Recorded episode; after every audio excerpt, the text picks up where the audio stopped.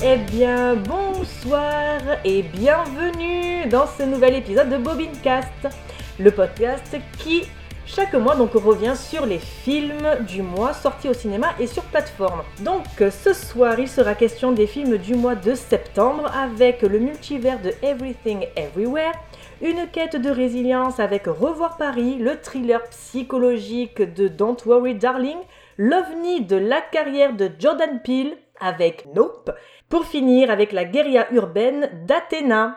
Pour m'accompagner ce soir, il y a Aurélien. Salut. Jean-Charles. Bonsoir. Et David. Salut. Oh non, j'ai préparé mon entrée. Quelle entrée. J'étais sur le PC d'à côté en fait et j'ai entendu mon prénom et c'est pour ça que je suis arrivé. Mais t'as vu, un vrai showman. C'est bien, ça. Bravo. Alors, comment allez-vous ce soir? Ça va très bien, toi? Ça va parfait. On va parler de bons films, on va parler de moyens films, on va parler de pas bons films.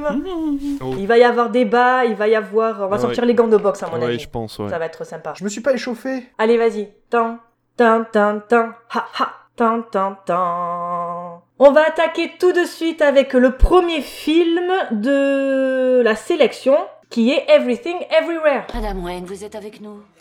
Vous avez toute mon attention. Vous voyez seulement ici un tas de chiffres et de paperasses ennuyeuses. Moi, j'y vois une histoire.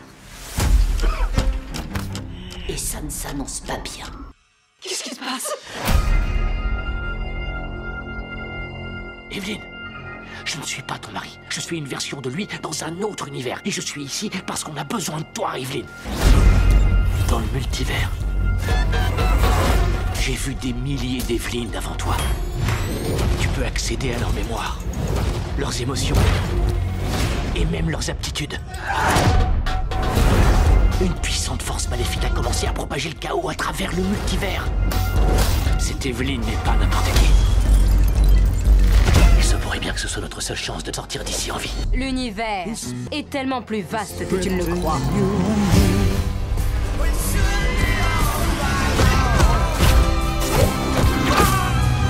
Je pourrais être n'importe où. Je veux quand même être ici avec toi.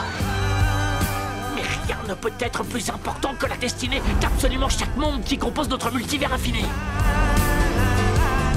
Il n'y a aucune chance que ce soit moi, l'Evelyne, que vous essayez de trouver.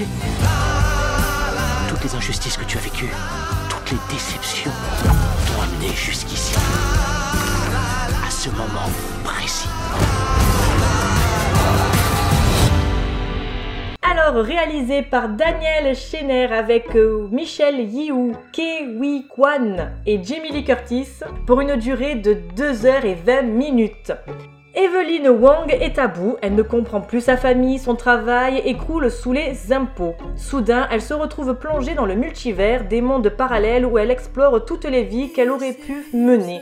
Face à des forces obscures, elle seule peut sauver le monde, mais aussi préserver la chose la plus précieuse, sa famille. Allez Jean-Charles, je te laisse commencer. Eh ben c'est complètement barré. Vous avez vraiment des multivers comme vous n'en avez jamais vu. C'est complètement barré, c'est loufoque, c'est à mourir de rire. Il y a des trucs qui sont incroyables visuellement. C'est totalement de la SF, un peu côté asiatique, vraiment où ça va chercher très très loin, sans trop spoiler. Vous avez un univers avec des gens avec des doigts saucisses, où ça n'arrête pas de faire ça pendant le film, à bouger les doigts, et tu vois vraiment les doigts qui bougent, donc c'est à mourir de rire. Et il y a un multivers avec des cailloux, c'est juste des cailloux qui se parlent. Mais sinon, c'est hyper immersif, c'est hyper drôle, c'est un petit peu long quand même, parce que c'est 2h20, je crois que tu disais, c'est un peu mindfuck aussi. Je vais pas vous mentir, à la fin de la séance, tu te dis, mais qu'est-ce qui s'est passé dans leur tête? T'as des retours arrière, des trucs, des bonds dans le temps et tout ça, c'est totalement barré, mais vraiment c'est génial. Par contre, on est à des années-lumière de ce qu'a pu faire Marvel. On avait dans Doctor Strange peut-être 5 minutes de multivers. Enfin, on avait un passage genre de 10 secondes où tu voyais vraiment traverser les multivers en 5 secondes, quoi. Et c'est tout. Après, il allait dans un multivers, ce qui était beaucoup plus détaillé et tout ça, mais qui n'était pas non plus hyper intéressant. Là, tous les univers sont hyper détaillés et tout est grandiose. Je sais qu'il a eu énormément de mal à se faire une place en France. Il a cartonné aux States il y a quelques mois déjà, et personne voulait le diffuser en France, et c'est A24. qui a pris le pari de racheter le truc et de le diffuser. Donc franchement, chapeau. Et puis si vous avez l'occasion de le voir, qui plus est au cinéma, foncez. Et toi David, tu en as pensé quoi de ce film ? Bon, on va pas y aller par quatre chemins, c'est clairement mon film de l'année. J'ai adoré Everything Everywhere All at Once. Pourquoi ? Alors, pour remettre, je pourrais faire un contexte, mais donc faut savoir que c'est un film qui est fait par les Daniels, c'est deux mecs qui ont comme prénom Daniels, qui ont fait le film Swiss Army Man. Donc si vous ne rappelez pas ce qu'est Swiss Army Man, c'est un mec qui essaye de suicider, il trouve un cadavre qui est Daniel Radcliffe sur la plage, et il se rend compte que plus il lui insuffle de l'humanité, plus il lui apprend des choses, et plus le cadavre revit, en fait il revient d'entre les morts, et donc il devient pote avec un mort vivant. Et ce film est déjà complètement barré, mais en même temps il explique tellement de choses sur l'humanité, tellement de problèmes psychologiques, tu sens que vraiment ces mecs là ont dû subir des trucs dans leur vie qui les a fait aller au plus profond d'eux-mêmes. Et Everything Everywhere All at Once, c'est vraiment ça, c'est-à-dire qu'on prend un postulat de base qui est très simple, c'est une meuf qui s'en sort pas dans la vie, qui va bientôt divorcer, qui s'entend pas avec sa fille, et on lui fait savoir qu'en fait elle a des milliards de elles différentes dans des milliards d'univers différents, et que à chaque fois elle aura la possibilité d'acquérir les connaissances de ces personnes-là pour pouvoir sauver le multiverse, du coup sauver tous les univers. Et en fait le film c'est pas ça. Le film ça prend ça comme postulat de base, et ça te dit en fait que quel que soit l'univers dans lequel elle va, elle ne s'entend pas avec sa fille en fait. Il y a une rupture qui s'est créée entre ces deux personnages-là. Quelle que soit la façon dont elle essaie de procéder, elle ne s'entend pas avec sa fille. Donc quelle est la solution à ce moment-là ?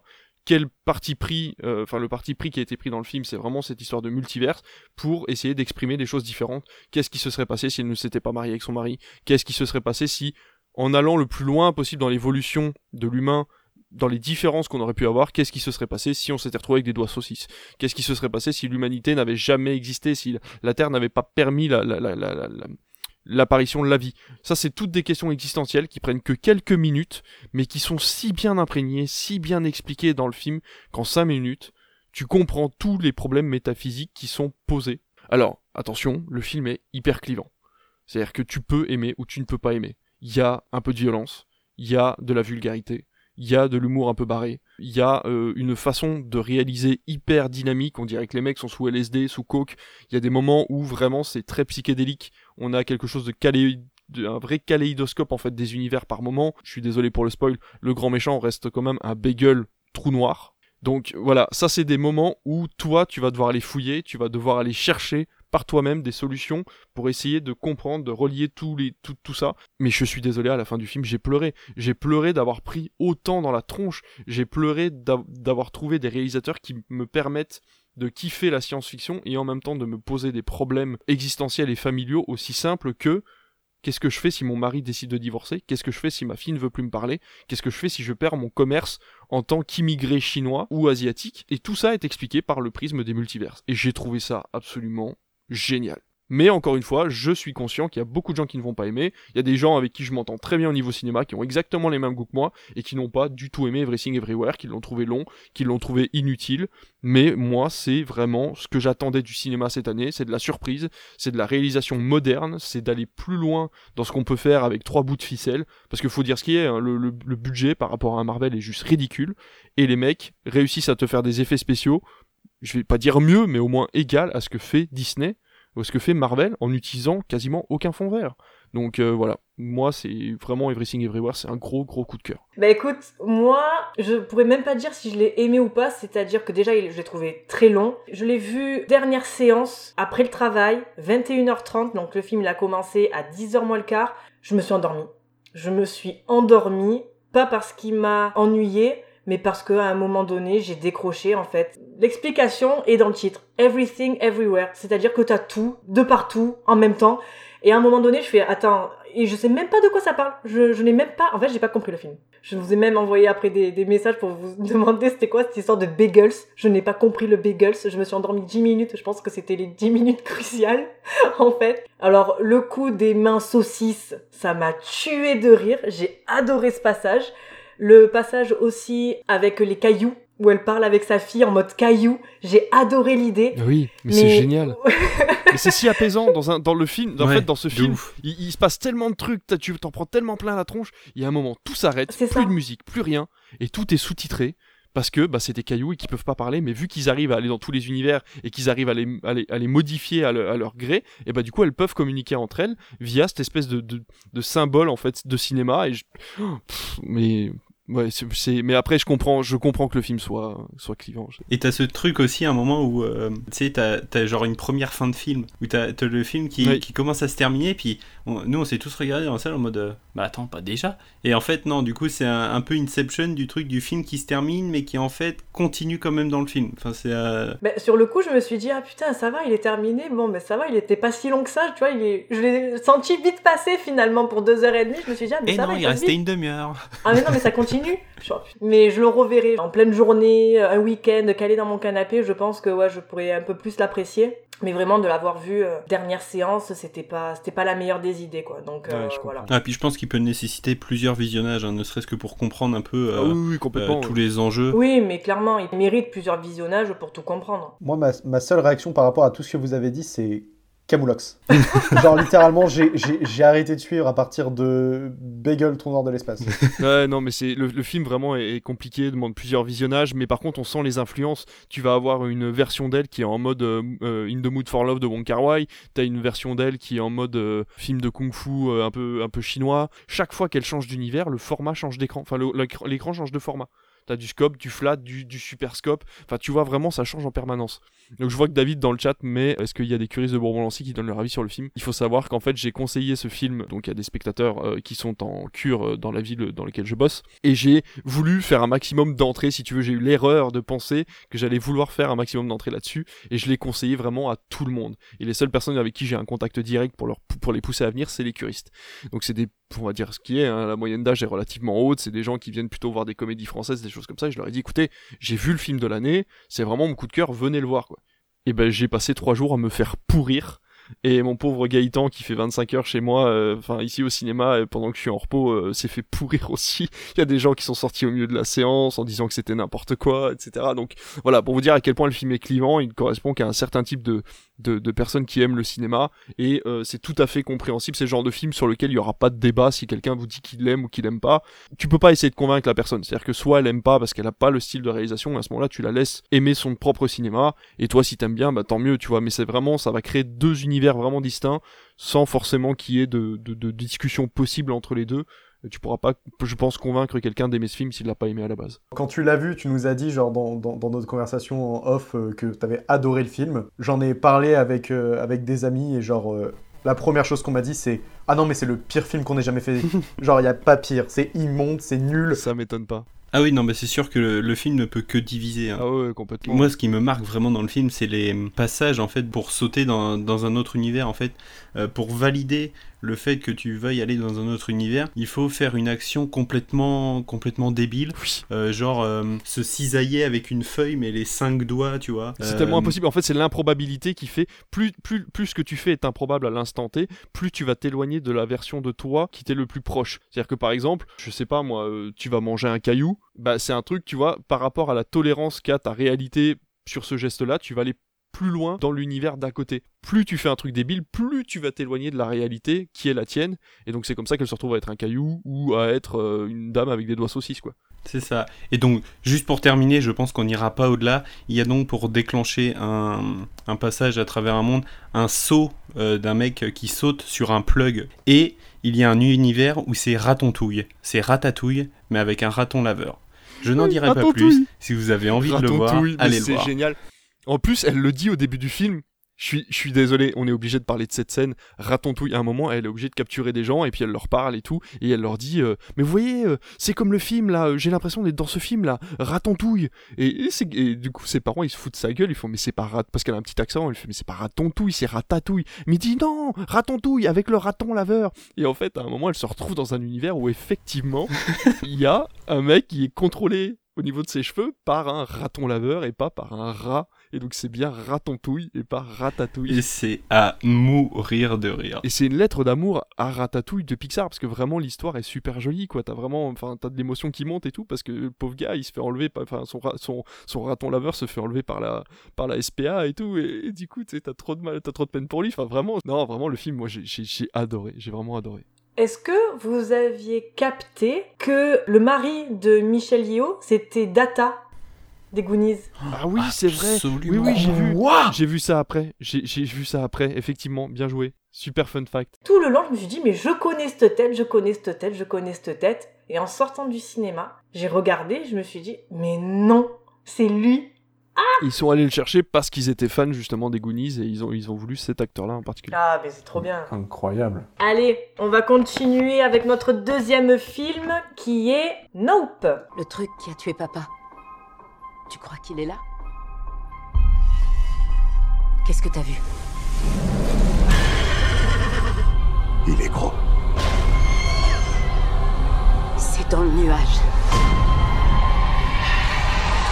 C'est rapide. Je le voyais pas bien. On a besoin de l'image. Quelle image ? Des preuves. Le plan qui vaut de l'or, indiscutable, unique. Le plan à la Oprah. Elle peut viser en haut ? Un peu plus haut ? Vous voulez pas me dire ce qui se passe ? Pas question. Il y a un truc qui rôde dans le coin et vous êtes la seule personne au monde qui est capable de le filmer. Il est énorme. Il est furieux. Il veut attirer l'attention. Je crois qu'il te chope pas, si tu le regardes pas.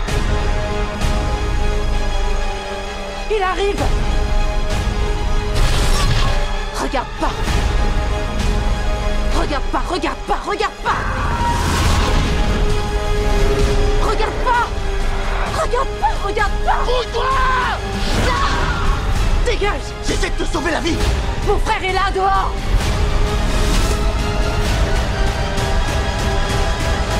Réalisé donc par Jordan Peele avec Daniel Kaluuya, Kiki Palmer et Steven Yeun pour une durée de 2h10.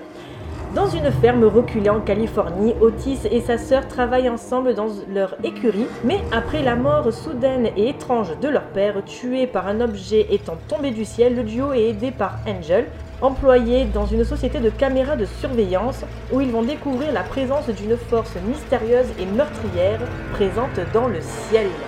Allez David, je te laisse commencer avec ce film. Nope, qu'est-ce que c'est ? C'est un étrange petit moment de 2 heures quand même, le bestiau. Jordan Peele, que dire de Jordan Peele ? C'est un super réalisateur, j'adore Get Out, j'adore Us. Je préfère Us que Get Out, je fais partie de ceux qui préfèrent Us que Get Out, que je trouve plus profond, plus cadré, moins extra... Enfin, comment dire ? Je trouve que Get Out est trop clair dans ce qu'il veut représenter. Get Out, c'est clairement un black qui part chez des blancs qui ont envie de tuer des blacks. Okay. Ah mais de toute façon c'est un peu son ouais non mais il est clairement dans le film horrifique pour les Afro-Américains et voilà il l'a toujours dit clairement, il a bien raison de le faire, c'est son créneau à lui et personne n'y touche. Non mais clairement. Et Us, je l'ai trouvé plus complexe, voilà dans ce qu'il avait envie de dire, etc. Donc je préfère Us. Quand je suis allé voir Nope, effectivement, commencer par une scène entièrement noire avec juste du texte pour voir finalement un singe avec du sang sur la bouche qui a tué la moitié d'un public, tu dis bon qu'est-ce que je suis venu voir ? Ça se passe pendant une émission de télévision et on comprend qu'il s'est passé un truc avec le singe. J'ai pas compris clairement ce que Jordan Peele essayait d'exprimer dans Nope, mais je l'ai trouvé véritablement hypnotisant. Dans les codes qu'il utilise, que ce soit les codes de l'horreur, les codes de la science-fiction, les codes de simplement du film d'aventure, c'est-à-dire que ça reste un film d'aventure, ça reste l'histoire d'un gars qui élève des chevaux et qui se rend compte que l'alien, enfin le truc qu'ils sont en train de voir, de ce qui se passe chez eux, ça peut être maîtrisé comme un cheval. Ça reste un animal, ça reste une forme de vie, et que cette forme de vie, elle peut être maîtrisée. Et à côté de ça, t'as tout le côté horrifique, la scène de la maison, la scène de la pluie sur la maison est absolument dingue.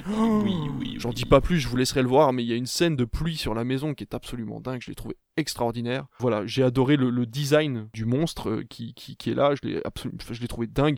Il y a vraiment tout ce côté très hypnotisant, il y a quelque chose de très presque un rêve en fait, on a l'impression de vivre un rêve ou un cauchemar avec Jordan Peele et quand il se termine à la fin, tu vois juste le frère et sa sœur qui se regardent avec cette espèce de nuage de fumée et tout et l'acteur de The Walking Dead, si on peut me rappeler son prénom, Steven Yeun. Ouais, c'est ça, merci. Qui est vraiment aussi à sa place dans le film, qui représente encore une fois une ethnie des États-Unis qui essaye de s'en sortir un peu comme elle peut et qui a grandi justement avec la télévision en étant une jeune star, etc.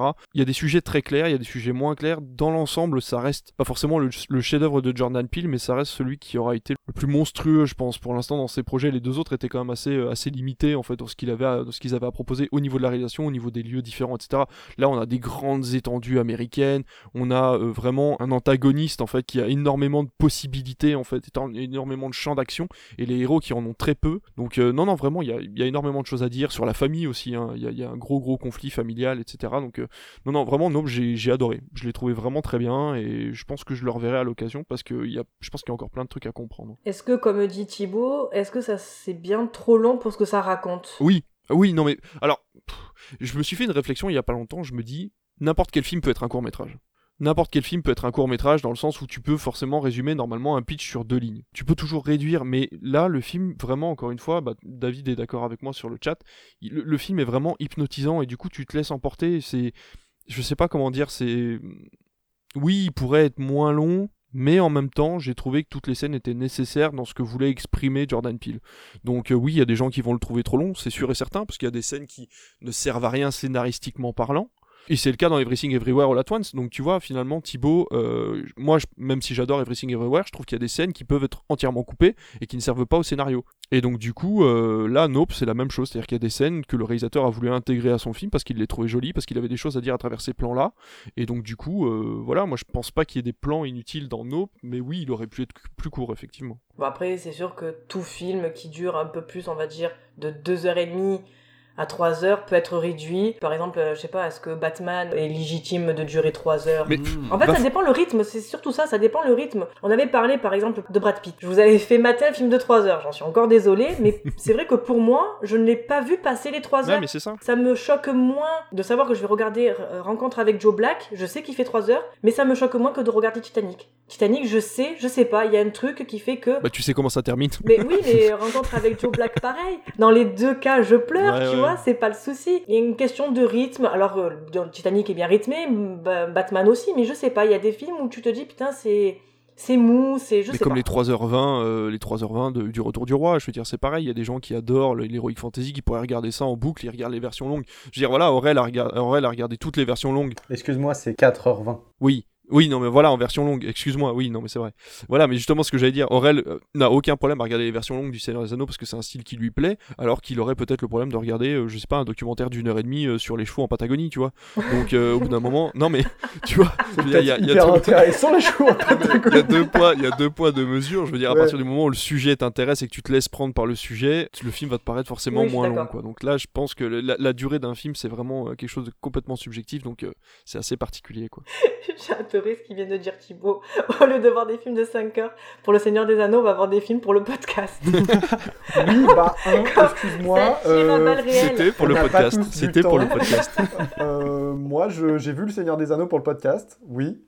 Et je l'ai aussi vu pour mon plaisir personnel. Ouais, c'est sûr. Excuse-moi d'avoir encore le magnifique visage d'Aragorn dans la tête. Mais tu vois, David le dit, tu vois, pour Batman, il aurait pu durer dans 30 minutes de plus, alors que le Parrain 2 ou le Retour du Roi, même si c'est la version longue, bah du coup, tu trouves dommage d'enlever des bouts, quoi, et c'est normal. Même s'il y a des bouts qui te paraissent pas forcément utiles, c'est quand même dommage de les enlever tant le film est beau et qu'il est réalisé d'une certaine façon. Donc c'est vrai que c'est particulier, quoi, comme sujet, c'est un débat qui pourrait durer des heures. C'est sûr. Jean-Charles, tu en as pensé quoi, toi, de Nope ? J'ai réussi à rattraper les 2 autres précédents avant de pouvoir voir Nope. J'ai commencé par Us, qui m'a mis une claque monumentale, surtout par son twist final, qui m'a absolument glacé le sang. Et donc, par la suite, j'ai vu Get Out. Avant tout ça, était sortie une bande-annonce pour Nope. En fait, le tout premier teaser, c'était les personnages qui levaient les yeux au ciel comme ça et qui étaient « Waouh, c'est quoi ça ?» Et c'était...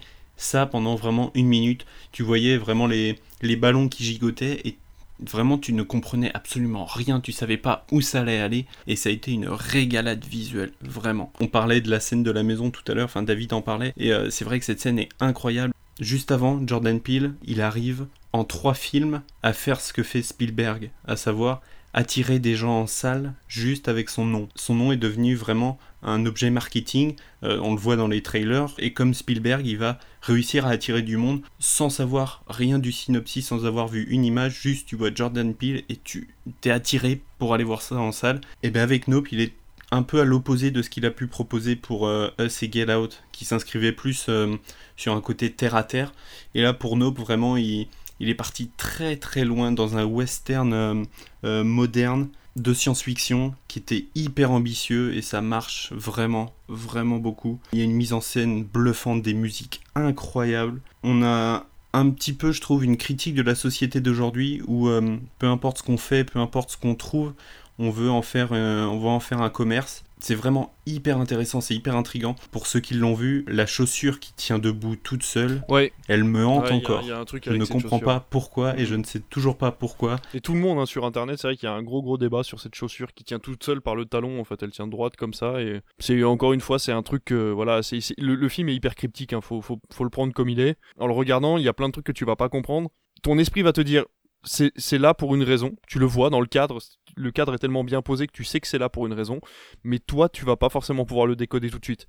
Donc je pense que c'est vraiment un film à étudier sur la longueur, à regarder plusieurs fois, et voilà, les choses vont venir petit à petit avec des gens qui vont essayer de comprendre de par la vie de Jordan Peele ou de ses envies de cinéma, de ce qu'il a vu quand il était jeune. On va pouvoir commencer à décrypter Nope.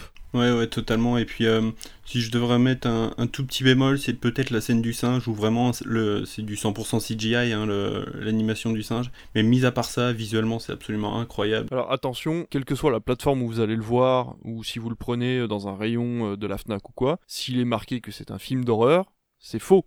Oui. C'est entièrement faux. C'est un film d'aventure horrifique avec des inspirations de plein de genres différents, mais ce n'est pas un film d'horreur. Il n'y a pas de jumpscare, il n'y a pas d'esprit. Les codes du film d'horreur ne sont absolument pas présents pendant l'intégralité du film. Ce sont juste des effets et des moments du film qui font, pas, je dirais même pas peur, c'est juste, il y a des idées horrifiques dans le film, mais ce n'est pas un film d'horreur. Donc attention, ça a été vendu comme ça au début, parce que Jordan Peele a fait 2 films d'horreur avant, mais là, pour le coup, c'est véritablement un film de science-fiction et d'aventure. Tu dis qu'il a fait des films d'horreur, je trouve que son style de film n'est pas forcément horrifique, mais plus à angoisse. Oui, complètement, mais oui, bien sûr, je suis d'accord. Ce que tu disais aussi, Jean-Charles, comme quoi, avec son nom, il faisait un peu comme Steven Spielberg, moi ça me fait plus penser à du M. Night Shyamalan, c'est-à-dire qu'il a posé son nom par rapport à un film... Ouais. Entre guillemets, concept twist. Ouais, non, totalement. C'est vrai que moi j'ai pris Spielberg parce que ça a été vraiment le premier truc qui m'est venu en tête à moi personnellement, parce que Spielberg dernièrement, il a fait West Side Story. Clairement, j'y serais pas allé. Clairement, si j'avais pas vu que c'était marqué Steven Spielberg en dessous, clairement j'y serais pas allé, parce que déjà c'est un film musical, moi ça a tendance à plus me sortir du film, et pourtant je suis allé le voir, et pourtant j'ai kiffé. Moi je suis allé voir West Side Story parce qu'en bas de l'affiche c'était marqué Thibaut est resté à la 16e minute. C'est faux. Mais comme le dit après Thibaut, pour revenir sur Nope, j'ai le même avis que lui, c'est-à-dire que c'est rentré vraiment dans la vague de films à angoisse avec Ari Aster quand il a fait Hérédité, et qu'il a fait Midsommar. C'est la même ligne, ouais. Mm. Ari Aster auquel j'accroche pas du tout. Jordan Peele, il est assez clivant aussi. Jordan Peele, tout le monde ne l'aime pas forcément, parce que quand tu regardes Get Out et que tout le monde te survend, et que tu regardes Get Out et que tu vois ce que c'est, tu te dis attends, il y a un truc qui va pas, il manque un truc, tu vois. Mais c'est la maison Blumhouse, tout ça. Enfin, je pense que c'est des gars qui ont débarqué chez Blumhouse, ou en tout cas qui ont eu leur chance à un moment ou à un autre avec des petits budgets, et qui ont prouvé qu'avec 3 bouts de ficelle ils arrivaient à créer de l'ambiance et ce genre de choses. Donc c'est sûr que ils ont fait leur nom comme ça, quoi. Si on est bon avec Nope, on va passer à notre prochain film qui est Don't Worry Darling. Cool. Franck a bâti quelque chose de vraiment unique. Ce qu'il a créé ici est de fait une autre voie, une voie meilleure. Tu sais quel est l'ennemi du progrès? Le chaos. C'est ça. Quel vilain mot. Le chaos. La seule chose qu'on nous demande, c'est de rester dans cette ville, qui est un havre. J'étais là quand t'es rentré ? Ouais, tu dormais dans ta chambre.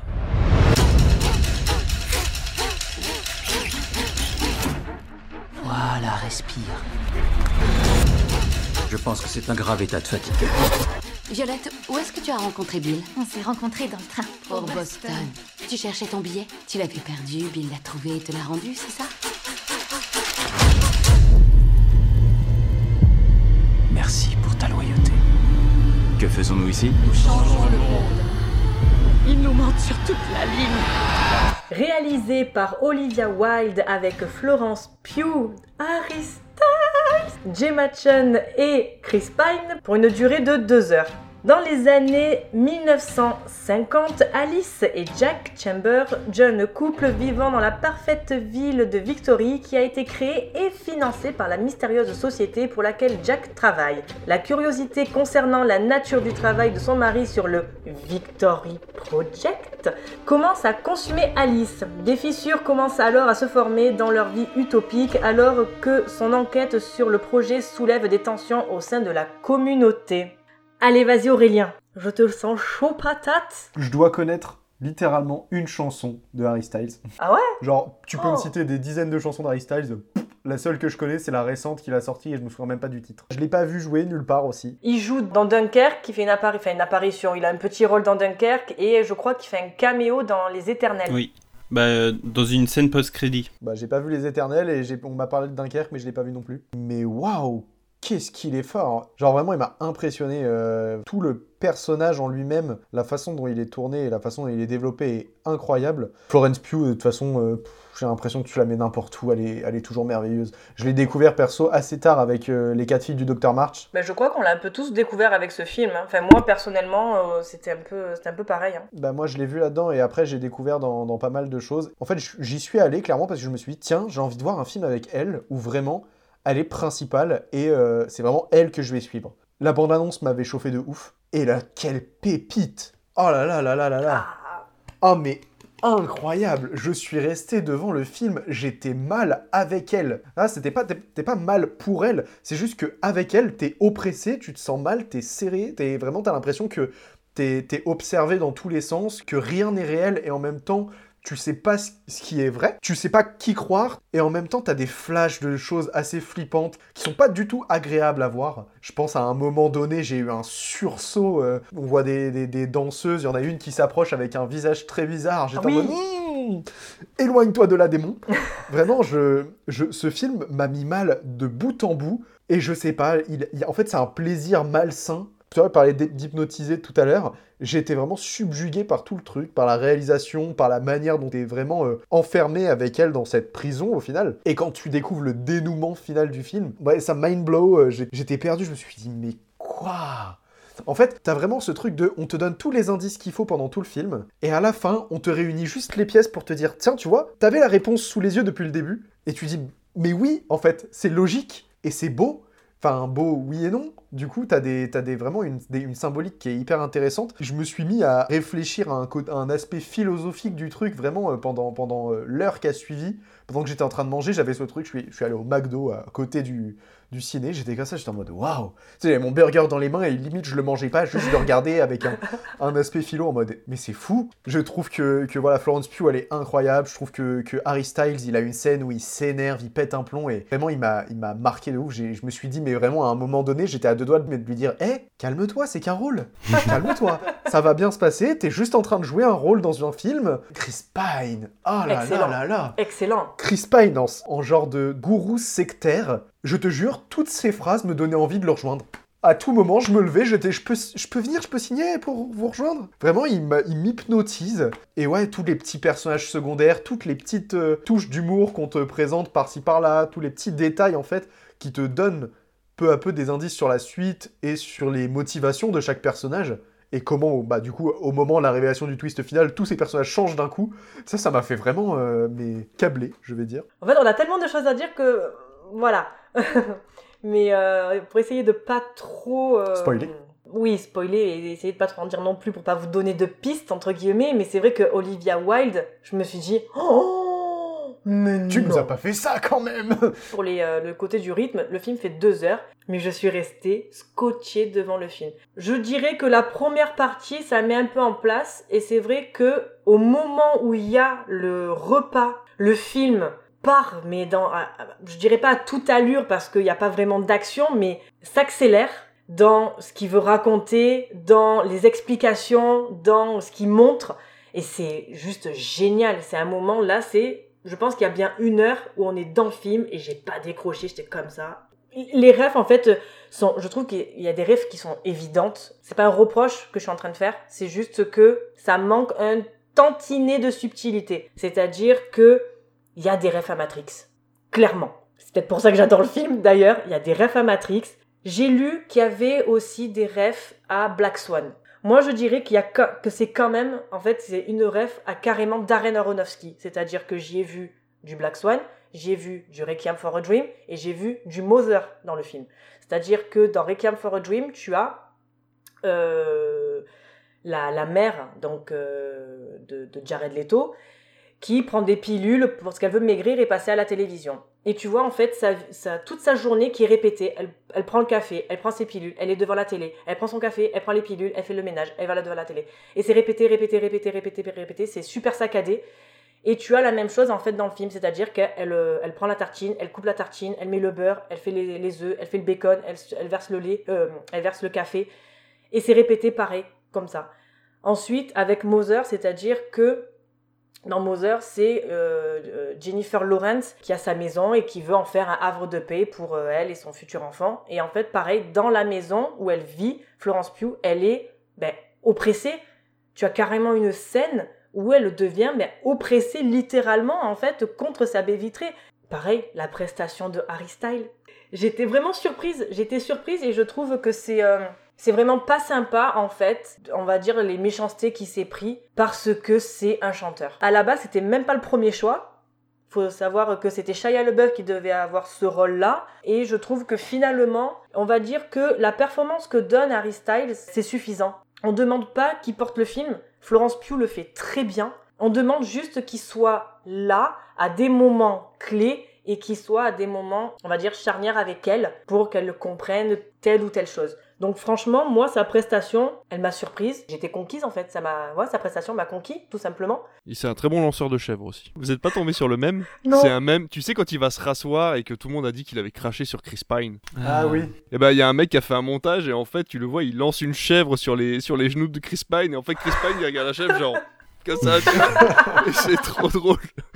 Et c'est pour ça que je dis que c'est un très bon lanceur de chèvres. Je vous laisserai trouver ce mème sur internet, c'est si drôle. J'ai vu cette scène, mais ils avaient remplacé sa tête par un truc de raptor et ils jetaient un chelou. Ça aussi, une polémique qui n'a même pas lieu d'être. Ah, j'ai pas du tout suivi, j'ai pas compris. Non, mais moi non plus, tu vois rien, tu vois sans voir. Fin... En fait, le problème, c'est que le film, depuis le début, a été pris en grippe par internet. Il y a des films comme ça, tu sais pas pourquoi, parce qu'il y avait le truc qui allait pas, il y avait Harry Styles, il y avait machin, Shia LaBeouf qui quitte le tournage. Shia LaBeouf qui a été engagé sur le film, déjà ça a été un scandale, le fait qu'il quitte le tournage a été un scandale, pourquoi il a quitté le tournage, ça a fait un autre scandale.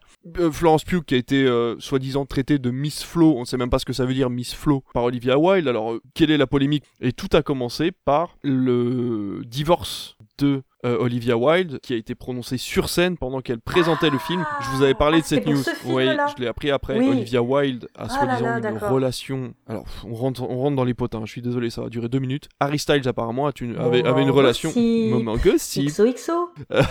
Et du coup, faut que tu fasses un jingle avec ça. Ce qui s'est passé, c'est qu'apparemment Harry Styles était en relation avec Olivia Wilde alors qu'elle était toujours mariée avec Jason Sudeikis. Donc, pour se venger, Jason Sudeikis est arrivé avec les papiers du divorce sur scène pour lui dire écoute, je divorce machin. Donc tout ça a été orchestré bien sûr pour que ça commence à faire un esclandre, et à partir de ce moment-là, ça a été la déchéance, mais en même temps ça a servi au film aussi, puisque s'il fait une partie de ses entrées maintenant, c'est aussi parce que les gens en ont entendu parler via ces problèmes-là, via les problèmes d'Harry Styles, etc. Parce que je pense que s'il n'y avait pas eu cette polémique-là, le film aurait complètement bidé en dehors des États-Unis, parce qu'en fait, il n'a absolument pas les caractéristiques de base d'un film qui fonctionne en France. Il aurait fait 50 000 ou 60 000 entrées, mais les films indépendants américains comme celui-là, alors que Olivia Wilde, c'est sa première réalisation, de base, le film devait se planter. Et le fait qu'il y ait eu une polémique autour, finalement, je pense que ça a attiré du monde et qu'il a fait plus d'entrées que ce qu'il n'aurait dû.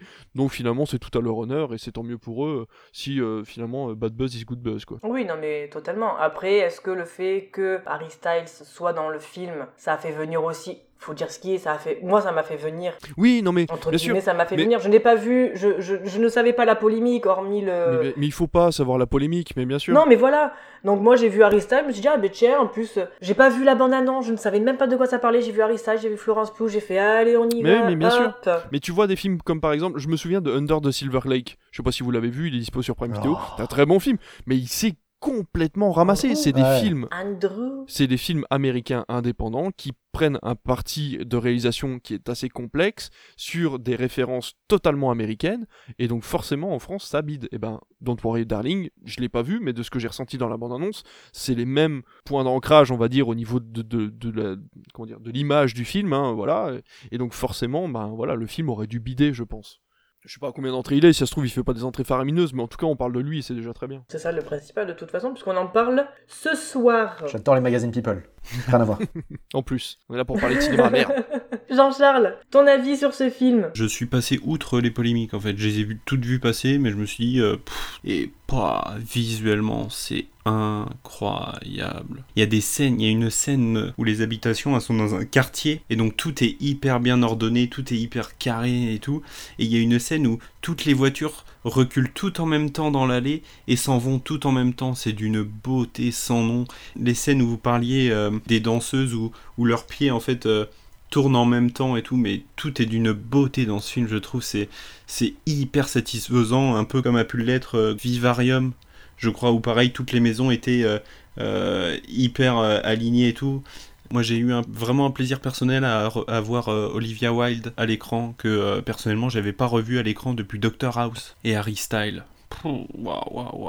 La beauté de son costume bleu clair. Donc dans le film, ça va monter assez crescendo. Ressent bien le côté un peu féministe et de la réalisatrice. Donc vraiment une très très belle découverte. Ça se fait absolument rouler dessus en termes de critique. Moi, j'en entends parler que en mal, alors que moi j'ai kiffé. J'en ai parlé à un collègue, il a été le voir, il a kiffé aussi. J'ai juste envie de vous dire, allez vous faire votre propre avis. Mais en tout cas, c'était une vraie régalade, un très très bon film de rentrée. Moi, je trouve que la scène juste où il danse, je trouve qu'il la réalise très bien. Ce truc où Chris Pine, il lui dit danse et le gars il danse jusqu'à ce qu'il en puisse plus. Cette scène, moi, elle m'a fait penser à Pinocchio. Oui, mais oui, genre, j'ai vraiment eu cette image de le danseur avec qui danse, tu vois, et j'ai eu cette image du coup, le truc de tu sais, en plus il danse quasiment pareil, de la même façon, tu sais. Oui. Je me suis dit, mais c'est genre, on le voit, le mec qui manipule Harry Styles, c'est juste un pantin dans l'histoire, et j'ai trouvé ça hyper intéressant la façon dont c'est montré, tu sais, c'est le non-dit, tu le vois, si tu fais pas attention, bah ça passe comme si dans un été, tu t'apprécies juste la scène, mais si tu fais attention aux détails, je trouve ça hyper intéressant dans la façon dont le personnage après évolue. Ça m'a subjugué, encore une fois. Est-ce qu'il devient un vrai petit garçon à la fin? Tu le vois, ben en fait tu vois le vrai petit garçon, ah oui, justement. Ah d'accord, il a son nez qui s'allonge. Et pas que le nez, regarde. Je trouve qu'il est super intéressant parce que tu le vois dans la ville de Victory et après tu le vois sous un autre aspect, et je trouve que c'est un personnage qui est vraiment intéressant. Et tu disais, Jean-Charles, que c'est clairement un film féministe qui te montre une femme qui, même si elle a pas la meilleure des vies, son mari il veut tellement lui donner une meilleure vie que finalement il l'emprisonne, mais elle lui dit, c'est ma vie, voilà, si j'ai envie de la vivre comme ça, je la vis comme ça, c'est pas à toi de me dire ce que je dois faire ou pas faire. Enfin, j'ai adoré ce film, voilà, je peux en parler des heures, je pense même sur les rêves et tout. Bon. Oui, Jean-Charles, vas-y. Ouais, et du coup, j'en avais pas parlé, mais la musique de ce film m'a régalé. J'en ai déjà téléchargé 2 pour les mettre dans mes playlists. Justement, la scène où vous parliez, quand ils arrivent dans le bar où justement va y avoir la scène de danse et tout ça, il y a une musique qui passe où vraiment j'étais tout seul dans la salle et j'étais en train de m'enjailler dans la salle tout seul, et les musiques du film sont vraiment folles. Moi, surtout l'ambiance sonore. Moi. Ouais, l'ambiance sonore, ce que j'allais dire, c'est ouf. C'est moi, ça m'a vraiment mis mal. Ces voix début à la fin. Hein. Ouais, quand les petits détails. Tu vois, des bruits comme ça. C'est angoissant de dingue. Défoncé. Et moi, je marche énormément au sonore sur les films. J'adore les musiques et tout ça. Et je kiffe dans les films, d'ailleurs, quand on nous met des musiques qui existent réellement. Genre, j'ai beaucoup de mal quand, par exemple, une scène se passe en boîte de nuit. Et en fait, ils inventent une musique, c'est pour pas payer les droits des musiques. Et sauf qu'en fait, c'est rarement bien. Et donc, quand ils nous remettent des musiques qui existent déjà, c'est cool. Et merci encore, David, j'en profite, pour la radio La Grande Évasion. Parce que j'écoute en boucle. Si vous connaissez pas, c'est une radio que vous pouvez trouver sur internet qui diffuse en fait en boucle des musiques de films. Donc non, vraiment, ça m'a régalé, et allez le voir. Ça sera notre mot de la fin, allez voir ce film. Faut toujours se faire son propre avis de toute façon. Ah oui, on vous donne notre avis, mais le mieux, c'est de se le faire soi-même. Et de nous dire ce que vous en avez pensé sur notre Discord. Tada! Oh là là, qui sont forts en pub. Ah là là, c'est mon métier, monsieur, c'est mon métier. Lien que vous pouvez retrouver sur notre Instagram. Et voilà. Allez. Calé. Allez, on va continuer donc avec notre prochain film, qui est Revoir Paris.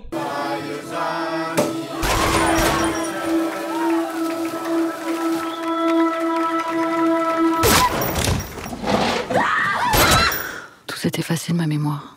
Qu'est-ce qui s'est passé après ? Le matin, très tôt, j'ai reçu un appel de l'hôpital. Tu avais été transporté, tu étais blessé. Je suis venu te voir. Je suis passé dans la rue du restaurant. Il y avait des fleurs et plein de dessins d'enfants. C'était comme un couloir dans lequel les gens défilaient. Vous vous souvenez de moi ? Non. Qu'est-ce que vous faites ici, vous ? Vous vous êtes précipité dans les toilettes au premier coup de feu, mais vous n'avez pas ouvert. Il paraît que vous vous souvenez de tout ce qui s'est passé ? Pourquoi vous voulez vous souvenir ? Faut qu'on fasse ce qu'on aurait dû faire ce soir-là. Comment ? Je suis pas sûr que de te souvenir, ça puisse t'aider. Avant, je me demandais jamais si j'étais heureuse. Non, non, oui. Réalisé par Alice Winocour avec Virginie Efira, Benoît Magimel et Grégoire Collin pour une durée de 1h45 minutes. À Paris, Mia est prise dans un attentat dans une brasserie 3 mois plus tard, alors qu'elle n'a toujours pas réussi à reprendre le cours de sa vie et qu'elle ne se rappelle de l'événement que par bribes. Mia décide d'enquêter dans sa mémoire pour retrouver le chemin d'un bonheur possible. Ouais, oh bah alors je vais pas en parler longtemps parce que c'est un film qui est très bien, y a pas à dire, mais ça fait partie de ces films qui à mon avis ne marqueront pas l'histoire du cinéma non plus. Alice Winocour, elle a fait quelques films, elle a fait Proxima qui pareil a malheureusement été un petit peu oublié parce qu'il est arrivé dans une période de cinéma qui a été un petit peu compliquée. C'est une bonne réalisatrice, elle connaît les codes, elle sait ce qu'elle elle arrive à fournir les informations sur le sujet dont elle veut parler, et là pour le coup c'est un drame, clairement, voilà, ça parle d'attentats, c'est jamais dit mais on se doute que c'est les attentats du 13 novembre, ça se passe dans un café de Paris, dans la même ambiance, etc.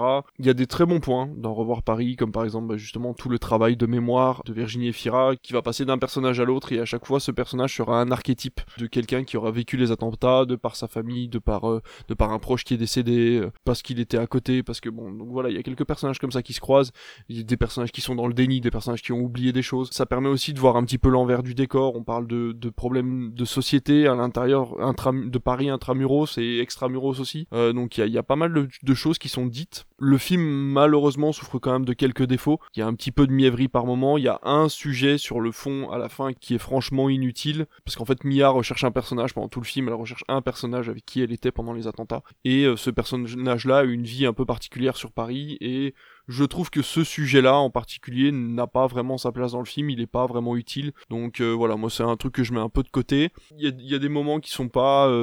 comment dire... en fait au début, c'est pas le spoil, ça se passe dans les 5 premières minutes, au début on sent bien que Mia, il va se passer quelque chose, si t'as lu le synopsis de toute façon tu sais qu'elle va vivre quelque chose d'affreux, et les premières minutes sont là pour toi en tant que spectateur te dire ah bah non c'est pas là, et en fait elle va se prendre des petits coups de jus comme ça, des petits coups de stress, alors qu'elle elle sait pas ce qui va lui arriver, toi en tant que spectateur tu sais ce qui va lui arriver, et je vois pas l'intérêt pour nous en tant que spectateurs de vivre ça en fait, de vivre ce stress que elle ne vit pas, puisque elle est dans l'inconscience et dans l'innocence totale de ce qui va lui arriver dans les minutes qui vont suivre. Voilà, et donc c'est pareil, Alice Winocour a créé cette espèce de destinée en fait de la soirée de Mia qui va l'amener à aller dans ce café. Je suppose qu'elle a essayé de dire qu'en fait en gros c'est un concours de circonstances, qu'en fait tous les gens qui sont retrouvés dans ces cafés-là, qui sont retrouvés ce jour-là dans les attentats, ont eu des concours de circonstances qui ont fait qu'ils ont été là ce jour-là, et que en fait c'était incontrôlable, ça fait partie du destin.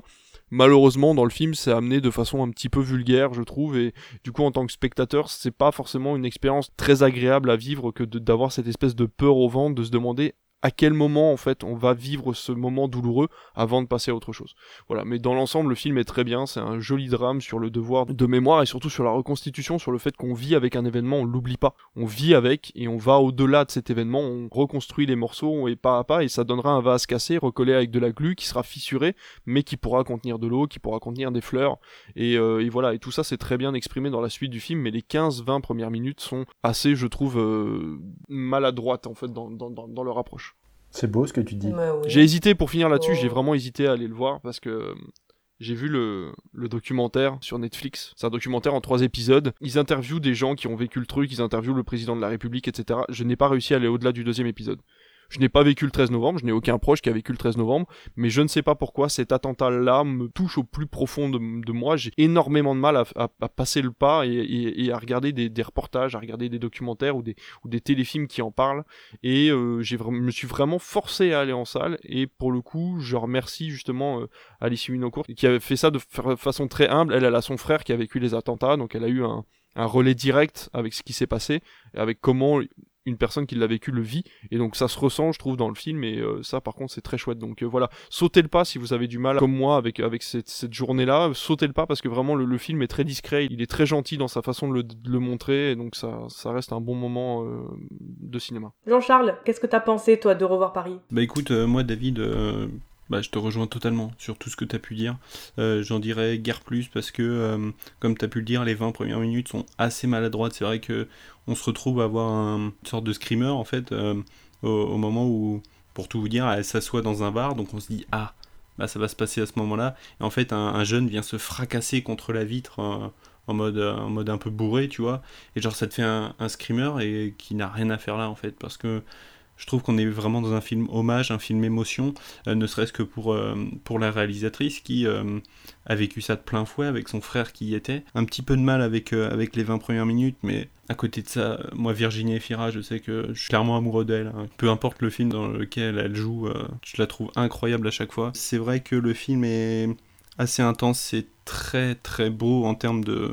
Vraiment pour la reconstruction, pareil, moi comme toi, je l'ai pas vécu vraiment de plein fouet, enfin, j'ai aucun proche qui y était, mais à côté de ça, ça m'a vraiment bouleversé. Je sais que j'ai quasiment passé une nuit blanche quand ça s'est passé, tellement je suivais le truc et tellement je trouvais ça juste improbable et irréalisable, c'était vraiment jamais arrivé. Et non, vraiment, c'est magnifique. Benoît Magimel dans le film est très très bon aussi. J'avoue que j'ai lâché ma petite larme aussi dans le film, je vais pas vous mentir. Ce sera peut-être un petit peu dérangeant pour les victimes directes des attentats, ou auront peut-être un petit peu de mal à voir le film, peut-être plus que Novembre, le prochain film de Cédric Jiménez, qui va plus, lui, se centrer sur la traque des terroristes. Un très très beau film, une très grande Virginie Efira, accompagnée d'un très très grand Benoît Magimel. Voilà, rien de plus à ajouter, parce que David t'a tout dit, c'est un très beau film, si vous avez l'occasion de le voir, voyez-le, et puis lâchez votre larme, et Virginie Efira, on t'aime. On restera sur ça, donc. On va attaquer notre dernier film, avec Athéna. Mon frère est décédé à 0h30 cette nuit. Pour la mémoire d'Idir, et les coupables seront traduits en justice. Je vous demanderai de rester calme.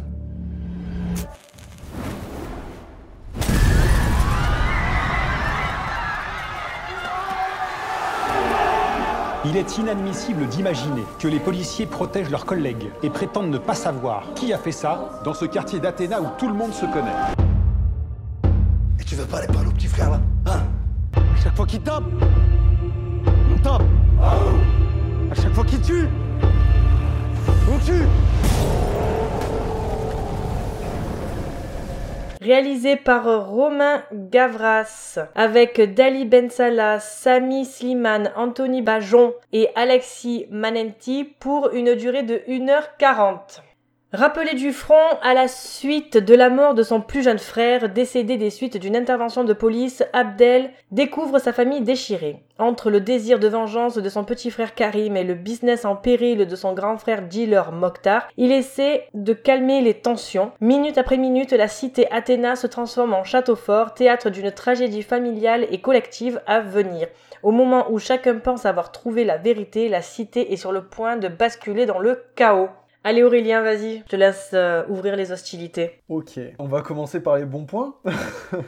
Est-ce qu'il y a des bons points ? Oui, en vrai, il y a des bons points. Je trouve que la réalisation est quand même hyper intéressante. En fait, il y a une succession de plans-séquences qui est vraiment hyper intéressant. Et du coup, quand tu vois la mise en scène, tous les acteurs, enfin les figurants qui passent dans tous les sens, les feux d'artifice, le feu en soi, il y a vraiment un travail qui est fait là-dessus qui est vraiment impressionnant. La gestion de la lumière est vraiment ouf aussi. Justement, quand on parle de flammes, il y a vraiment tout un travail qui est fait dessus. Je vois vraiment des scènes, par exemple, quand il y a des CRS qui sont retranchés dans certains endroits et qui jettent des cocktails Molotov, il y a vraiment un travail sur le feu qui est vraiment impressionnant. Bon, les acteurs, franchement, m'ont plutôt plu pour certains. Genre, j'ai trouvé qu'il y avait vraiment certaines prestations qui étaient vraiment ouf. Mais parce qu'il y a un mais. Alors, en fait, je trouve que le film est beaucoup trop caricatural d'un jeune qui provient de cité. Et ça me pose problème. Parce que du coup, en fait, il plonge vraiment dans le truc. Donc, on va avoir le petit qui veut se faire respecter, qui veut faire sa loi parce qu'il est pas content, il va avoir le un peu plus grand qui est à moitié sur le droit chemin, mais en même temps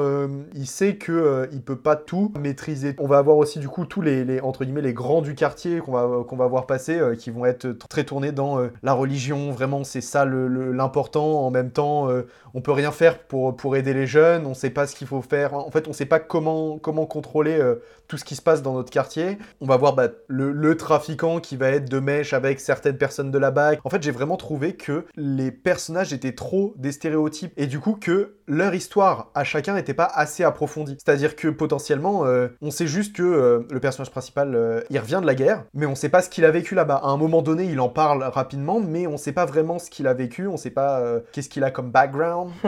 En fait, je trouve que voilà, c'est ça, le film, il va avoir tendance à juste effleurer la personnalité de chacun et te dire, bah tiens, lui, tu connais sa personnalité, de toute façon, c'est un truc un peu classique, et à tel point qu'il veut juste enchaîner, en fait, les actions, sans vraiment te laisser le temps de réfléchir, il va juste être oppressant dans le système, dans ses actions, en mode, il se passe ça, il se passe, et du coup, t'as pas le temps de réfléchir, t'as pas le temps de te reposer une seconde, là où l'oppression, tu te sentais resserré tout le temps, bah là, la caméra, en plus, elle te montre que t'es serré tout le temps, parce qu'il va faire vraiment des plans rapprochés sur les visages, il va te mettre au milieu d'une troupe de CRS, où tu vas être, en fait, bousculé dans tous les sens, et du coup, même toi, tu vas être perdu au final, il va être vraiment fatigant, genre vraiment, à la moitié du film, je vais être honnête, je l'ai pas regardé en une fois. J'ai commencé à 22h, au bout d'1 heure, je me suis arrêté parce que ce film m'a fatigué. Bon, je vais pas aller sur la polémique qui a beaucoup été prise de les extrêmes qui reprennent le film en fait de chaque côté en mode il accuse ça. Moi, je pense clairement que, c'est ce que je disais tout à l'heure en off, le message du film, il a pas été compris.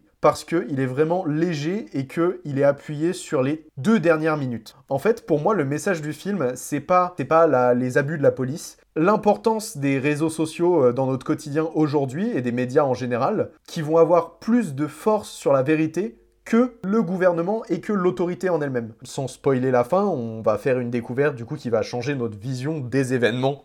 Je pense que le film aurait eu un autre sens si on avait vu cette scène au début du film. Je pense qu'on aurait pris le film totalement sur un contre-pied, qui fait qu'il aurait dénoncé autre chose. C'est ce truc à la fin qui fait qu'on voit les personnages qui ont un manque de confiance en l'autorité, qui ont clairement un manque de confiance envers le peuple qui vit dans ces quartiers. Et en fait, on va juste voir cette guérilla qui va se construire. Limite, à un moment, il dit ça, il dit on est à ça, ça va se transformer en Sarajevo ici. C'est vraiment un film qui t'appuie sur les problèmes internes à l'État. Mais même s'il jongle entre les parties, on va dire, au fil du film, c'est pas le message qu'il essaie de faire passer. Là, on est vraiment sur l'anti-fake news, l'escalade de la violence, et surtout, qu'est-ce qui peut provoquer, en fait, une étincelle peut provoquer vraiment la rupture et faire brûler une cité tout entière, quoi. Je te rejoins, et c'est vrai que je partage l'avis que les quelques minutes de fin auraient dû être mis au début. Parce que, déjà, le pitch, ça me tentait pas. Au bout de 5 minutes, j'en avais marre. Au bout de 10, j'étais en PLS sur le canapé. Et à la fin, tu vois, c'est quelques minutes, et je me suis dit, non mais attends, il doit y avoir un problème, je dois pas comprendre le message, c'est pas possible. Je sais pas, je pense qu'elles sont en trop, en fait, dans son film, sachant qu'il a pas su les expliquer correctement tout au long de son film. Parce que moi, j'ai compris autre chose et qui est complètement erronée. C'est-à-dire que moi, ce que j'ai compris, c'est les nationalistes s'en sortiront toujours. On tapera toujours sur les Noirs, on tapera toujours sur les Arabes, on tapera toujours sur les jeunes de quartier. Et regardez, eux s'en sortiront toujours. Donc moi, ce que j'ai compris, c'est que tout le monde va être conforté finalement dans leur propre vision. C'est-à-dire que les nationalistes, ils vont dire « Ah ben regardez, nous, on va continuer ce qu'on fait puisque de toute façon, nous arrivera rien. » Les flics, ah ben de toute façon, nous on va continuer à taper sur eux parce qu'ils vont toujours nous taper sur nous, et vice-versa avec les jeunes de cité. Je me suis dit, il y a un problème, le message n'est pas bien passé. T'as fait une réalisation, ouais, t'as fait des enchaînements de plans-séquences, c'est cool, mais ton film en fait, il va pas. Moi je trouve qu'il va pas dans ton message, ça va pas. Puis j'en ai marre en fait, dès que tu parles de cité, c'est forcément des altercations entre jeunes de cité face à la police. Ça me gonfle. C'est bon, on a eu Les Misérables, on a eu Bac Nord, ça suffit. Alors, on a eu 3 films en 2 ans, ça va, quoi. Je me permets de te couper, je pense que c'est surtout ceux qui ont le plus de notoriété. parce qu'on a quand même eu Gagarine l'année dernière qui est sorti, qui était un magnifique film sur un jeune qui essayait de réparer sa banlieue, faisant croire que c'était une... Oui, mais c'est autre chose. Ben non, mais ça se passe dans les cités, justement, c'est ce que je veux dire. Oui, mais tu n'as pas encore cet énième en fait, affrontement où à la fin, c'est toujours « Ah là là, les flics nous tapent dessus, ah là là, regarde les jeunes, comment ils sont éduqués ». Justement, là, il n'y a pas de flics, en fait. Il n'y a pas d'histoire de flics dans Gagarine, justement. Oui, mais justement. Mais là, en fait, tu nous sors trois films qui sont, je dirais pas quasiment identiques, mais tu nous sors trois films qui parlent de la même chose, qui au final ne résout rien, qui juste montre un problème, te dit « Regarde, le problème, c'est ça. D'accord, toi, en tant que réalisateur ou en tant que scénariste, c'est quoi ta solution ?» Rien. Ben, en fait, il y a trois films qui sont sortis en l'espace de 2 ans qui racontent la même chose. C'est bon, quoi. Et c'est Ledley qui est au scénario de Athéna, et je me dis que le gars, il ne sait écrire que ça, ben c'est dommage. Tu fais un film qui est Les Misérables, ok, t'as eu des récompenses, tu refais un deuxième film et tu reparles de la même chose. Ben gars, je sais pas, fais quelque chose d'autre, quoi. C'est le Jordan Peele de la cité. Ouais. À 2 doigts de faire le prochain Banlieue 13. Oui, pour de bon. Mais en plus, même avec les personnages, tu vois, j'ai eu un problème, à aucun moment j'ai eu de l'attachement à celui qui, entre guillemets, est à la tête de ce qui se passe dans la cité, comme il finit avec son cocktail Molotov, mais presque, je dirais pas que j'étais contente, mais après je me suis dit, oh là là... Moi j'étais content. Hein. Mais voilà, mais j'en pouvais plus, ce gamin, j'avais marre, même moi j'avais envie de le gifler, mais le pire, c'est le frère en fait, c'est Abdel. Moi j'ai eu un problème avec ce personnage, c'est tu es militaire, donc tu reviens du Mali, je soupçonne que ça fait des années que tu es militaire, à quel moment tu vrilles en l'espace d'une demi-seconde. Il vient quand même de voir son frère crever devant ses yeux à 24 heures d'avoir son petit frère. Mais comment tu peux vriller ? Non, mais tu peux pas vriller. Oui, mais alors toi, tu vois ton frère immolé, tu vas tuer ton autre frère à Manu ? Si, mais... Non. Attends, j'en reviendrai après. Vas-y, continue. T'as une certaine, entre guillemets, droiture. Enfin, voilà, t'as un code de conduite. À quel moment tu peux vriller comme ça ? Enfin, moi, j'ai pas compris. C'est un personnage vraiment... Je comprends pas. Enfin, vraiment, il y a vraiment plein de choses, en fait, que j'ai pas compris dans le film, que je trouve qu'ils sont très mal expliqués. Je comprends pas, en fait. Je vois pas ce que apporte ce film. Qu'est-ce qu'il vient faire là ? Pourquoi ? Je sais pas. Puis en plus, c'est même pas ça. C'est que tu vois des commentaires de gens qui, eux, sont issus de cité, qui te disent que finalement, c'est un film, déjà, qui sert à rien, qui est violent, qui est offensant. Donc vraiment, ce film, je ne le comprends pas. Je ne le comprends pas et je pense que je ne l'ai pas compris parce que son message n'a pas été assez clair pour moi. J'entends vos critiques envers le message que peut avoir le film. J'avoue que moi, je me suis totalement mis hors contexte. Genre, j'avais pas d'arrière-pensée en allant voir le film. J'y voyais peut-être un message, mais tu vois, je me suis vraiment plus concentré sur le film en lui-même et sur le côté acting et le côté vraiment beauté du film. Et c'est vrai que c'est grandiose. La scène d'ouverture, le cocktail Molotov balancé sur le commissariat, ça m'a scotché dès le départ avec la voiture qui vient défoncer le commissariat. Le seul bémol que je peux trouver à ça, c'est qu'en fait on commence déjà le film au taquet. Moi j'avais à l'époque découvert Les Misérables en avant-première, j'avais été vraiment happé par le film et il y avait dans le film vraiment une montée crescendo de pression et il y a vraiment que les dernières 5 minutes où t'arrives au point de rupture et où t'as vraiment de la violence, alors que là dans Athéna, on est vraiment dans de la violence dès les 20 premières secondes, tu vois. C'est là où j'ai un peu plus de mal parce qu'on est vraiment dans de la grosse violence verbale et dans de la violence physique. C'est vrai que j'ai un petit peu de mal avec ça. Quand c'était presque du too much, vraiment, c'était presque dans la gratuité, en fait. Et j'ai vraiment eu du mal à replacer ce film-là dans les cités. Comme vous le disiez, on n'est pas sur un théâtre d'opération de guerre, on est en plein Paris. Mais à côté de ça, je trouve qu'il y a des plans vraiment, vraiment somptueux. Genre, il y a une scène où les CRS se font prendre par les jeunes de la cité et se retrouvent en mode formation tortue avec leurs boucliers pour se protéger, et où ils se prennent des feux d'artifice et tu les vois ricocher contre les boucliers. Je trouve cette scène vraiment magnifique visuellement, sans parler du message que peut y avoir derrière ou quoi. Vraiment, je suis pas rentré là-dedans et je veux pas rentrer là-dedans, surtout dans un film comme ça. Le travail, comme t'as pu le dire Aurélien, le travail du feu, de l'image du feu en fait, c'est tellement compliqué à filmer et je trouve que dans le film c'est tellement bien mis en valeur. C'est vrai que le film il est beau, hein, mais voilà, c'est sûr que quand tu prends des feux d'artifice ça peut être que beau, mais en fait La forme, elle est belle, la forme du film est bien faite, mais le fond, je trouve qu'il est tellement mal amené. Enfin, je sais pas, j'ai vraiment un problème avec ce film. Peut-être la seule, j'en sais rien, mais j'ai vraiment un problème avec ce film. Ouais, non, mais c'est possible, hein, mais moi, pour Les Misérables, je trouve que j'avais plus d'attachement pour les personnages, tu vois. Là, comme vous avez pu le dire, moi, vraiment, je m'attache à aucun personnage. Il y a plusieurs morts dans le film et je me dis, ah, ouais... Ok, parce que, comme t'as pu le dire, ils ont pas de background, enfin on n'a pas vraiment le background de leur histoire et tout ça. Juste, j'ai plaisir à retrouver Alexis Manenti, que du coup j'avais découvert dans Les Misérables. Mais franchement, si vous avez plutôt bien aimé Athéna, je pense, voyez Les Misérables. Moi je sais que j'ai eu vraiment un coup de cœur sur Les Misérables, parce que on est vraiment plus dans la subtilité et vraiment cette montée crescendo. Moi j'adore les films qui montent en pression vraiment pour qu'ils t'amènent à un point de rupture, là où vraiment Athéna est...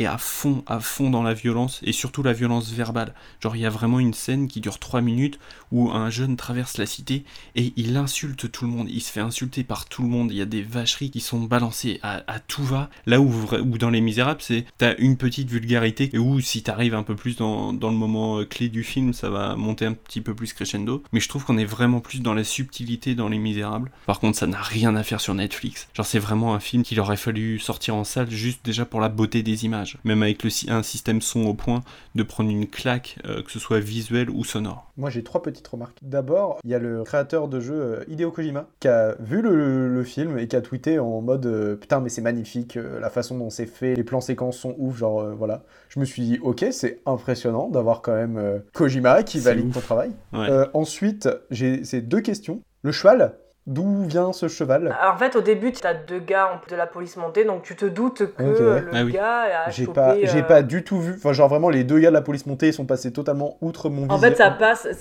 Tu as... Comment il s'appelle? C'est Jérôme, le flic. Ça aussi... Enfin, putain, y a rien qui est subtil. C'est-à-dire que le gars... Voilà. Est-ce que vous avez capté ce message où je suis la seule? À un moment, le gars, il se gratte les ongles parce que sa gamine de 4 ans lui a fait les ongles. Voilà. Et tu as ce message du gars qui dit...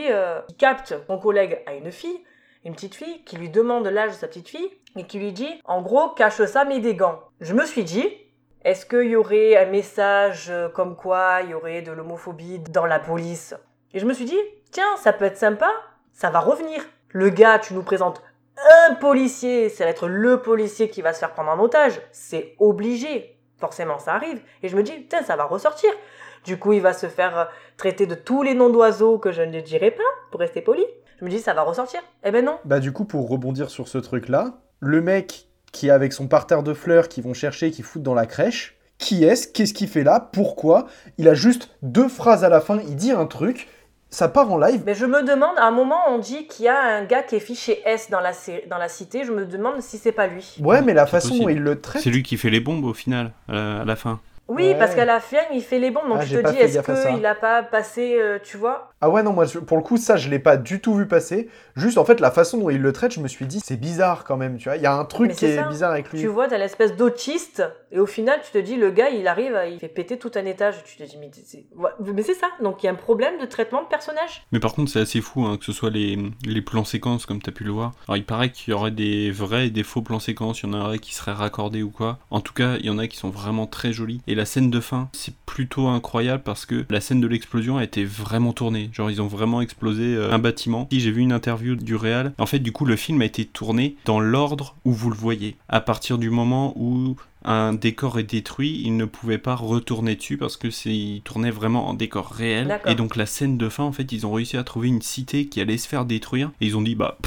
quitte à ce qu'elle soit détruite, autant que ce soit nous, quoi, Osef. David, quelque chose à rajouter? Allez, c'est mon tour. Alors, je suis comme Jean-Charles, je ne me suis absolument pas braqué sur le fond. C'est-à-dire qu'en fait, moi, l'état des cités en France, je les connais pas. La mentalité des jeunes dans les cités, je les connais pas. Je ne vis pas avec eux, je ne sais pas ce qu'ils vivent, ça doit être horrible, ça c'est sûr. Parce qu'on le voit dans l'état des HLM, on le voit dans l'état... Je suis pas pour les flics non plus, je suis pas pro-flic, je suis pas de droite, je pense que je suis plutôt apolitique comme garçon. Je connais pas l'état actuel des choses dans les cités en France. Ce que je sais, c'est que dans ce film-là, Romain Gavras a pris la décision de le faire déraper complètement le système et de le faire aller dans un extrême presque inimaginable sur ce que serait une guerre civile déclenchée dans les cités par un mec assez intelligent avec un pitch assez convaincant que pourrait être suivi par des personnes qui sont autour de lui. Sur ce coup-là, je trouve que le film fonctionne très bien. Le premier plan séquence qui n'en est pas vraiment un parce que c'est impossible en fait de passer d'une route comme ça et un camion, il y a forcément des tricks et des ficelles, mais n'empêche que c'est super beau à regarder jusqu'à ce qu'il rentre dans Athéna. Tant de pause, on redémarre, tant de pause, on redémarre. J'aime beaucoup le rythme du film parce que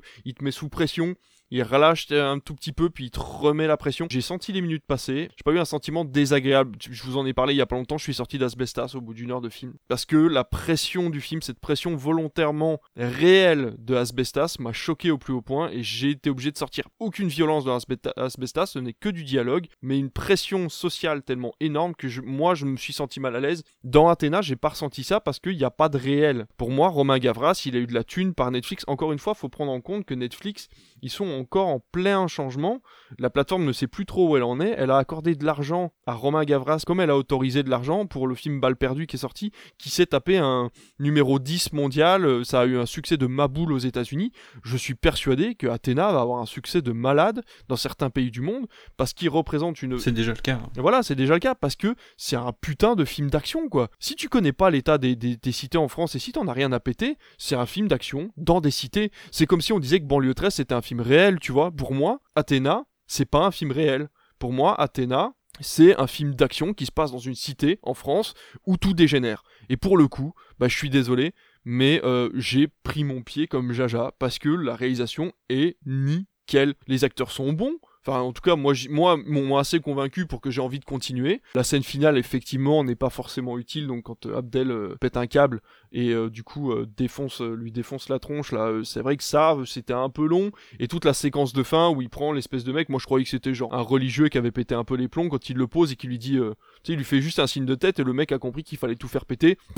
Je vois pas à quel moment, puis ce gars-là, tu sais pas d'où il vient, tu sais pas ce qu'il fout là. C'est vrai que ce personnage-là, il sert juste en fait de conclusion au film, c'est-à-dire c'est grâce à lui que tout va péter. On comprend qu'il a dû vivre un truc qui était pas cool, mais il a rien à foutre là. C'est comme le mec sur son cheval qui passe plusieurs fois, celui qui demande des clopes au début du film, puis qui passe avec son cheval, puis qui s'arrête devant le flic. Moi j'ai pris mon pied vraiment au niveau de la réalisation parce que, encore une fois, en ce moment, j'ai besoin d'originalité dans la réalisation. J'ai besoin qu'on m'en donne plein les mirettes sur ce qu'on a à proposer avec une caméra, surtout avec ce qu'on peut faire maintenant avec le numérique. J'ai vu M'adresse parallelas il y a pas longtemps. Je fais un parallèle avec ça, ça va durer 2 secondes. C'est quand même un Almodovar, je veux dire, le mec est quand même là depuis 25 piges dans le métier, il fait quand même des films de bâtard. Il a eu l'idée saugrenue, parce qu'à mon avis il a pas eu trop de thunes, je pense, pour faire ce film-là, d'aller filmer en numérique.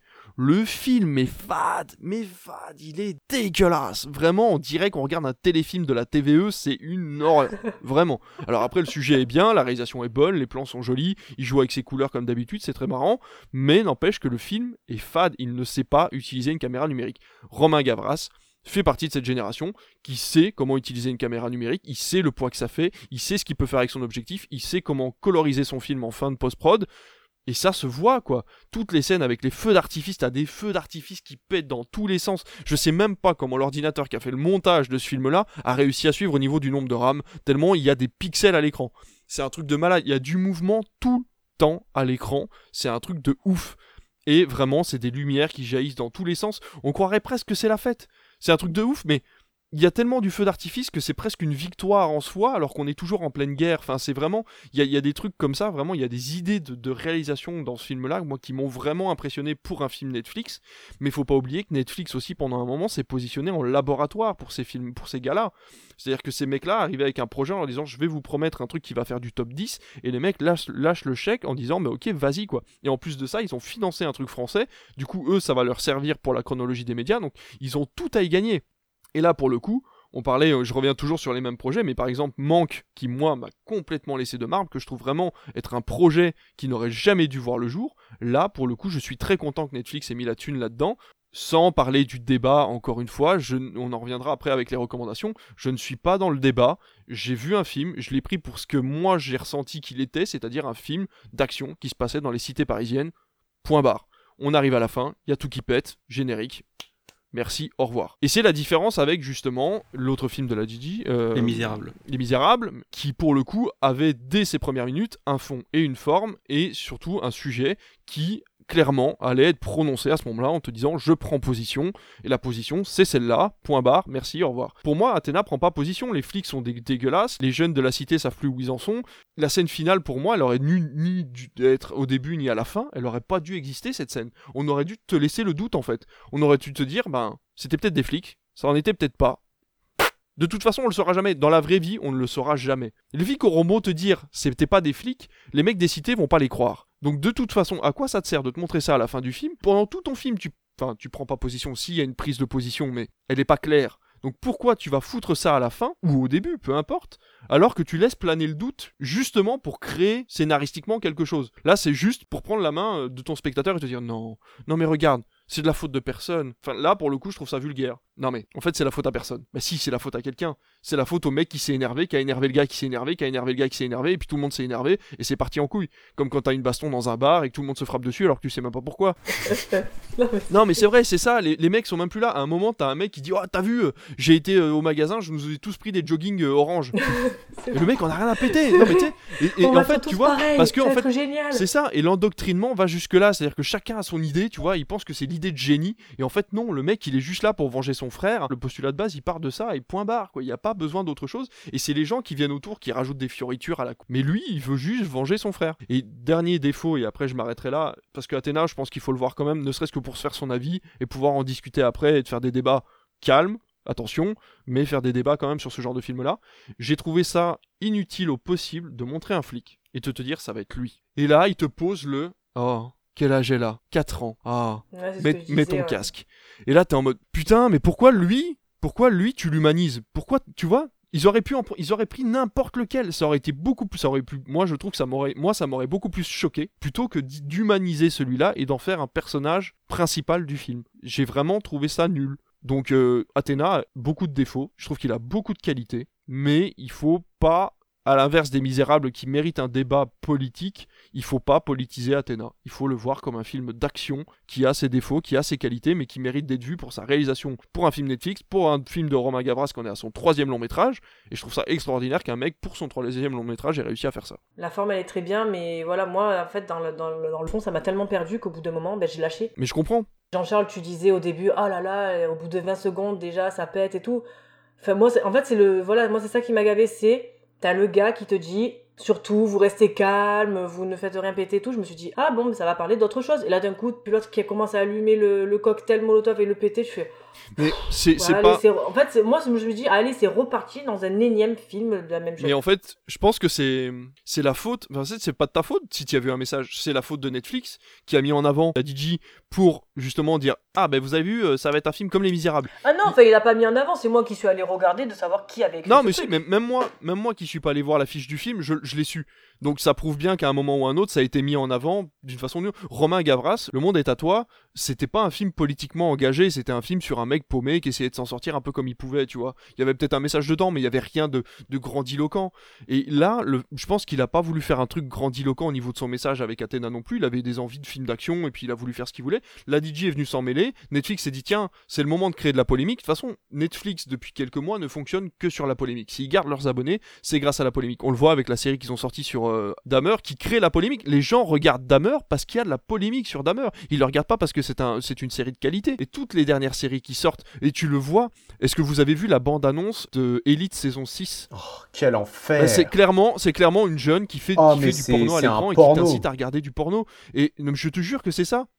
En fait, j'ai cru que j'avais misclick quand j'ai vu la bande-annonce. Vraiment, j'ai cru que c'était sur Twitter, et sur Twitter, tu peux à n'importe quel moment, il suffit qu'un mec que tu connaisses retweet un truc de merde. J'ai cliqué dessus, et je me suis vraiment retrouvé, je me suis dit merde, je suis en train de regarder une vidéo de cul. Tu vois tous les acteurs en train de faire leur truc, il y a quelqu'un, ça m'a fait marrer, il y a quelqu'un qui a retweeté ça en disant la prochaine fois annulez la série et ouvrez un OnlyFans à tous les acteurs en fait. C'est exactement parce ça. Que là en fait tu les vois juste sous la douche quasiment en fait en train de se coller serrer.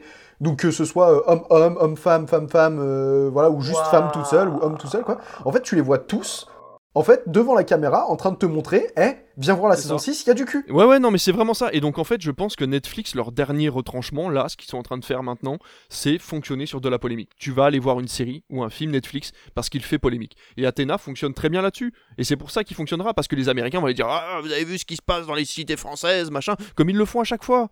Non, mais c'est vrai, on a l'impression que c'est la guerre civile à chaque fois en France, à chaque fois qu'il y a deux cocktails Molotov qui sont balancés. Donc là, ça va être la même chose, ça va fonctionner dans tous les films du monde, ils vont garder leurs abonnés parce qu'ils sont de la polémique. Et là, c'est le but, alors qu'Athéna n'est pas du tout à but polémique à la base. La base de la communication, c'est un bad buzz, c'est un buzz quand même. C'est ça, c'est la politique Trump. Et c'est ça qui est vraiment, vraiment navrant avec Netflix, malheureusement. C'est que depuis un an ou deux, ils jouent les très, très mauvaises cartes en sortant des pépites. Je veux dire, il y a quand même Okja, il y a Roma, il y a On l'aime ou pas, il y a The Irishman. Ils viennent de sortir un Romain Gavras qui est absolument, pour moi, qui est vraiment très, très bon. Ils ont Balle perdue, qui est un petit film français d'action qui paye pas de mine, mais qui est vraiment sympathique. Il y a Marriage Story. Donc voilà, il y a vraiment de très bons films. Donc il faut pas oublier que Netflix a quand même quelques grosses cartouche. Après, tu as des réals derrière, hein, tu parles de Bong Joon-ho, tu parles de, comment il s'appelle, Noah Baumbach. Mais oui, donc... mais c'est pour ça que je parle ça. C'est que justement, Netflix a mis de l'argent et un espèce de laboratoire pour ces réalisateurs-là, en bien ou en mal. Moi, je suis pas un grand fan d'Irishman. Je trouve que Scorsese aurait jamais dû se mêler de la vie de la SVOD et qu'il aurait dû continuer à faire ses films comme il pouvait. Fincher, par contre, a fait une très bonne série qui est Mindhunter, tu vois. Donc, il y a de très bonnes choses sur Netflix. Malheureusement, Netflix le sait et c'est pas de leur faute. Ce qui est bon, c'est pas ce qui fonctionne. On le voit dans les cinémas, on le voit à la télévision, on le voit en permanence. Ils savent qu'ils doivent fonctionner sur ce qui buzz. Et quand ça aura buzzé, les gens seront inscrits et ils pourront leur filer en leur disant « Bah écoute, tu viens de regarder ça qui a buzzé, tu peux regarder ça, c'est un petit peu plus malin. » Et de fil en aiguille, tu vas commencer à regarder des trucs et tu vas commencer à en parler à côté, à droite, à gauche. Et sans le faire exprès, t'auras vu un bon film. Mais combien de temps tu dois fouiller pour tomber là-dessus ? Le problème, il est là. Et c'est sûr, c'est comme tout, mais voilà, leur algorithme, là en ce moment... Je parlerai dans ma reco, mais j'ai regardé une série coréenne et j'en suis en train d'en regarder une deuxième. Mais là, ils ne me proposent que des trucs coréens maintenant. Oui, c'est ça. Stop. C'est bon, j'en ai regardé une parce que elle est magnifique. J'en regarde une deuxième qui est moins bien. Et franchement, il y a des moments où tu te dis... c'est un peu gringe. Après, en Corée, c'est particulier. Hein. Le rapport homme-femme, il est encore tendu. Alors, dans celle que je vais parler, pas du tout. C'est super... l'orfèvre. Enfin bon, bref. Fermons la parenthèse. Mais voilà, pour te dire que Netflix, voilà, tu regardes un truc, tu en regardes deux, tu mets un film coréen dans ta liste, tu n'as plus que ça. Ouais. C'est un enfer, Par contre, en ce moment, tu es obligé de tomber sur Athéna. Netflix veut que les gens regardent Athéna et tu vas être obligé de garder Athéna. Et c'est pour ça que ça fait débat. Le film aurait été caché au milieu d'un nombre incalculable de programmes. Il y aurait que les fans de Romain Gavras qui l'auraient vu, ça aurait fait débat, mais sans plus, comme Rodéo fait débat en ce moment, alors que le film parle même pas des rodéos urbains. Mais voilà, ils avaient envie de faire un débat là-dessus, ils le feront. Si je peux revenir sur un dernier truc pour conclure sur Athéna, et tu fais une très bonne remarque, c'est que des deux seules femmes qu'on voit dans le film, c'est la mère d'Abdel et la meuf qui doit amener un tropico au gars. Il lui dit « Ma sœur, va me chercher un tropico ». Il demande à tout le monde d'aller chercher des bouteilles de gaz pour tout faire péter et il lui dit « Ma sœur, va chercher un tropico ». J'ai dit « Mec, le film est fini ». Pour moi, le film était fini à ce moment-là. J'ai dit « À quel moment un mec aussi moderne que Romain Gavras fait une scène comme ça, quoi. À quelle utilité à ce moment-là de faire ressortir le côté misogyne de ce gars-là qu'on ne connaît même pas ? C'est parce que tu sous-estimes l'importance du tropico. C'est ça. C'est ça. Et en fait, le tropico était si important qu'il l'a confié à une femme. Parce que ouais, quand c'est trop, c'est tropico. C'est tropico. Et oui. Et là, c'était trop. D'accord. Très bien. J'ai mon explication. Mais oui, non, je suis assez d'accord. C'est vrai que j'y ai pas repensé, mais c'est la même, la fille qui va chercher le tropico et celle qui est restée dans l'immeuble, la sœur, je sais pas. Il me semble, ouais, c'est la sœur. Hein. Mais du coup, ouais, c'est vrai que... Non, celle qui va chercher le tropico, c'est celle qui a avec le groupe et la sœur, non, c'est autre chose. La sœur, on la voit plus après, ouais, en plus, tu la vois plus ou non, je reste. C'est pour ça que j'ai cru que c'était la même aussi. Mais elle est déguisée en mec, hein, la casquette et tout, elle se cache les cheveux. Ouais, mais c'est pas elle. Genre, c'est deux nanas différentes. Perso, tu vois, j'ai vraiment eu ce truc aussi un peu comme toi, Alice, j'ai été un peu perdu à un moment, genre je comprenais pas dans quel sens ça allait. Après je me suis dit bon, vas-y, on oublie le sens, on profite. Du coup là j'ai vraiment profité de la réal et tout, et pour le coup tu vois, tout à l'heure je parlais de Kojima et je me suis dit genre il y a vraiment un système de, tu vois, à un moment on suit le personnage de Abdel et je me suis dit putain, c'est ouf, c'est tourné comme un jeu vidéo, tu sais, t'as vraiment la caméra à l'épaule et il avance. Bah, et du coup, ça, je me suis dit, ça, c'est fort. C'est sympa ton film. Tiens, en termes de réel, je me suis dit, c'est vraiment cool, il y a vraiment des trucs intéressants. Et au final, ouais, j'ai pas compris l'aboutissement. Vous disiez que potentiellement, elle est pas utile ou quoi. Moi, c'est vraiment la dernière scène qui m'a fait revenir un intérêt pour le fond du film. Et pour le coup, je me suis dit, attends, mais est-ce que le fond, c'est pas autre chose que ce qu'on pourrait croire. Et c'est pour ça que j'ai poussé un peu mon système de réflexion. Tu sais que le reste de la France vit ce truc-là, là, oui. Les réseaux sociaux, enfin les BFM et tout ça, et aussi les jeunes à l'intérieur qui snappent. Et je me suis dit, c'est fou quand même, c'est qu'aujourd'hui, tout le monde a une caméra pour filmer l'intérieur du truc. Donc il y a quand même une symbolique des réseaux sociaux. C'est ça qui m'est venu en tête. Après, j'avoue que, oui, elle aurait pas été là. Moi, pour le coup, tu vois, au bout d'un moment, mon envie de comprendre le pourquoi du film, il se serait éteint et j'aurais juste regardé le truc en me disant... Mais... Ah, c'est beau. Ils le mettent en épilogue, quoi. C'est ça qui est problématique, c'est qu'ils le mettent pas en conclusion, ils le mettent pas en scène... Enfin, ils le mettent en scène finale, mais ils le mettent pas dans une partie intégrante du scénario, ils te le mettent en épilogue. C'est-à-dire que le film est fini, et ils te mettent ça comme si ça avait été rajouté. Comme si c'était dit, attends, en fait, il faut qu'on explique aux gens, il faut qu'il y ait un message. Non, il n'y a pas besoin de message. C'est le fait de mettre un message qui crée la polémique. T'aurais pas mis de message, on aurait juste regardé des immeubles qui pètent avec des mecs qui se battent, tu vois, on en a vu plein, ça fait un peu les 7 samouraïs, tu vois, c'est un peu ce film-là, des mecs un peu rejetés de la société qui sont obligés de se battre contre l'autorité, on en a vu plein des films comme ça, et ça a jamais gêné personne. Là, le fait, c'est que y a besoin d'un message, on a l'impression que la France, en ce moment, dans tous les films, il faut un message, si c'est tourné dans les cités, il faut qu'il y ait un message sur les cités, si c'est tourné, je sais pas moi... à l'Elysée, il faut qu'il y ait un message politique à l'Elysée. Arrêtez de tout politiser. Là, le mec, si ça se trouve, il a juste voulu faire un film d'action. Et puis, il fait cette scène à la fin. Là, c'est maladroit, mais voilà. Moi, je pense que cette scène, elle aurait pas dû être là. Ça crée le débat pour rien. Mais c'est ça. C'est dommage. C'est pour ça que j'ai pas compris. Et puis, le fait de justement de la mettre cette scène, je me suis dit, mais en fait, tu donnes en plus de l'éligibilité déjà à ces gens, mais en plus à BFM. C'est ça. Parce que base, c'est un peu le média sur lequel tu tapes parce qu'ils ne vérifient pas leurs sources, ils te balancent un peu des images quand ils veulent et comme ils veulent. Du coup, tu te dis, ah ben en fait, BFM avait raison. Et tu fais, attends, tu vois, donc en fait, t'as double message. Ils le citent en plus. Mais oui. Et c'est pour ça que je me suis dit, il y a double message. Il y a double message où je me dis, ben en fait, tu donnes raison à BFM et tu donnes raison à ces gens-là de les conforter finalement à continuer leur action débile. Bon, bref. Non, mais c'est pour ça, on pourrait débattre pendant des heures, mais moi je trouve vraiment cette scène-là donne du sens là où il y en a pas, quoi, et c'est vraiment dommage, quoi. Là où il y en a pas besoin. Oui, là voilà. Où il y en a pas besoin. Oui, pardon. Oui, excuse-moi. Oui, tout à fait. Bon, on a fini sur Athéna. Je pense qu'on a assez parlé. On l'a essoré, je pense, le film là. Là, si vous avez pas un avis sur le film, c'est que vraiment vous avez raté de nous écouter, quoi. Sinon, je peux conseiller le morceau Athéna du dernier album d'Orelsan. Il est vraiment incroyable. Ah ouais, très bien. Ouais, très très bon. Ouais, non mais très bien.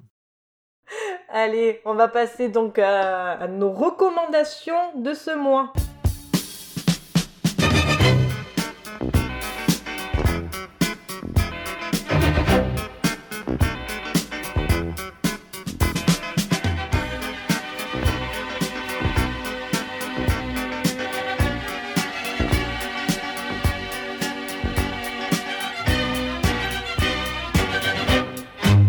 Jean-Charles, je te laisse la parole. Quelle est ta reco de ce mois-ci ? Allez, ça va être rapide. Pour moi, ce sera Triangle of Sadness. Quelques raisons pour aller le voir. Tout simplement, déjà, c'est la Palme d'Or. Il y a Woody Harrelson dans le casting. Il a un tout petit rôle. Également, Harris Dickinson qui est au casting. Donc voilà, et tout simplement, c'est le tout dernier film avec l'actrice sud-africaine de 32 ans, Charl B. Dean Crick. Qui est décédé il y a quelques semaines, c'est un peu son film testament, donc voilà, déjà juste pour ça, moi je savais que j'allais aller le voir. Sans vous divulgacher le film, tout simplement, ça va être un peu des influenceurs qui vont atterrir donc dans un milieu très luxueux en fait, et de là va découler de nombreuses scènes dégueulasses, hein, clairement, on va pas se mentir. Si vous avez un problème avec tout ce qui est vomi et caca, je pense que vous aurez du mal avec ce film quand même, je tiens à vous le préciser. Je veux rien vous dire sur le film parce que il se passe en 3 actes. Un premier acte où on vous présente les 2 personnages principaux, un second acte où on vous amène en fait sur le bateau qui sera l'élément principal du film, et où là voilà, va y avoir plein de belles scènes et notamment les scènes un petit peu dégueulasses aussi, et une 3e scène que je n'avais absolument pas vu arriver, elle est aux 2 tiers du film, mais c'est très bien mené, le twist final est incroyable, donc voilà, si ça passe par chez vous et que vous n'avez pas peur du caca et du vomi, allez-y. Ah bah c'est cool. Et toi Aurélien, c'est quoi ta reco du mois ? Alors moi je vais être parfaitement honnête, ma reco du mois, elle a changé juste avant qu'on commence le podcast. Au moment où j'ai réfléchi à ma reco, je me suis dit, ah tiens, je regarde ça depuis un moment, ça a l'air... Enfin, c'est plutôt sympa, je vais en parler. Et en fait, je suis rentré du travail, j'ai lancé Netflix, et je suis tombé sur un documentaire en 3 épisodes que j'ai adoré. Est-ce que vous connaissez la société GameStop ? Oui. C'est un marchand de jeux vidéo en fait aux États-Unis qui était en gros le blockbuster du jeu vidéo. Ah voilà, ce que j'allais dire, c'est le Micromania de chez nous. Le Micromania américain, voilà. Et en fait, GameStop, ça fait quelques années qu'ils sont totalement en faillite.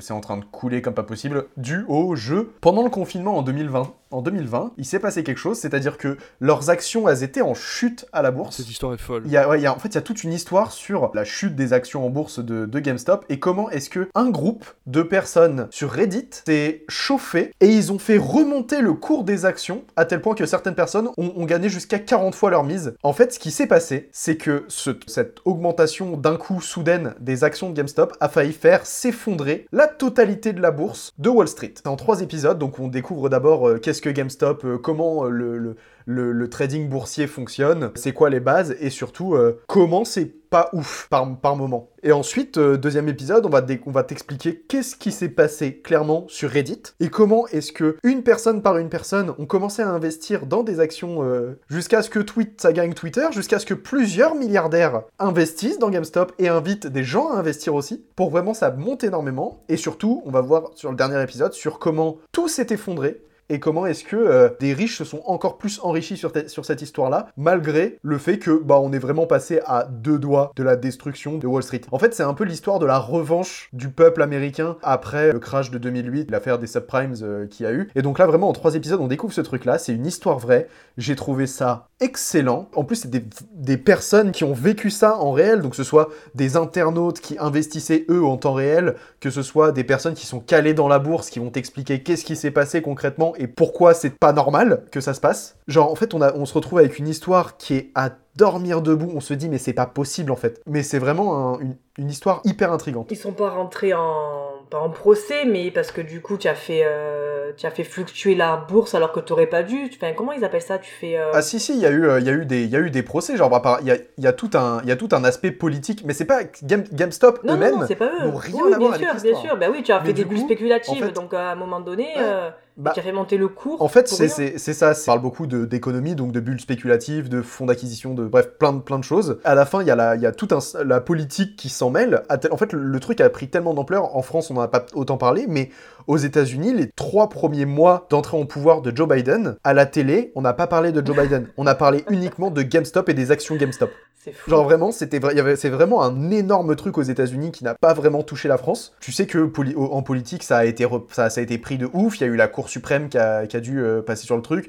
Il y a le Congrès qui a dû parler avec certaines personnes pour comprendre, pour démêler le vrai du faux et surtout qui est le responsable de cette histoire. Est-ce que c'est la personne qui a engendré la montée de GameStop ? Est-ce que c'est l'appli qui a permis aux gens de trader ? Et on découvre qu'il y a des trucs un peu obscurs qui se passent dans certaines entreprises et dans Wall Street encore plus qu'on ne le pensait. Bon, après, je pense que le loup de Wall Street l'a déjà pas mal montré. Vraiment, je me suis fait les 3 épisodes entre 17h30 et 20h30 là. C'est 3 épisodes de 40 minutes. Ça s'enchaîne hyper vite, ça m'a laissé sur le cul. Et ça s'appelle comment, tu as dit ? Ça s'appelle, du coup, en français, c'est Les Geeks Défient Wall Street. Le nom original, c'est Eat the Rich, The GameStop Saga, sur Netflix. Allez. David ! Oui ? Quelle est ta reco du mois ? De quoi je vais vous parler ? Ah, faut que je prenne ma voix de radio. Ce soir, je vais vous parler d'une série que j'ai découverte sur Canal+. Alors, je préviens tout le monde, déjà, je rentre pas dans le débat de l'acteur principal. Voilà, maintenant c'est fait. Je vais vous parler de Tokyo Vice. C'est une série sur Canal. Qu'est-ce que c'est Tokyo Vice ? Ça raconte l'histoire d'une histoire vraie, du premier journaliste américain à avoir réussi à rentrer dans le plus grand journal japonais dans les années 90.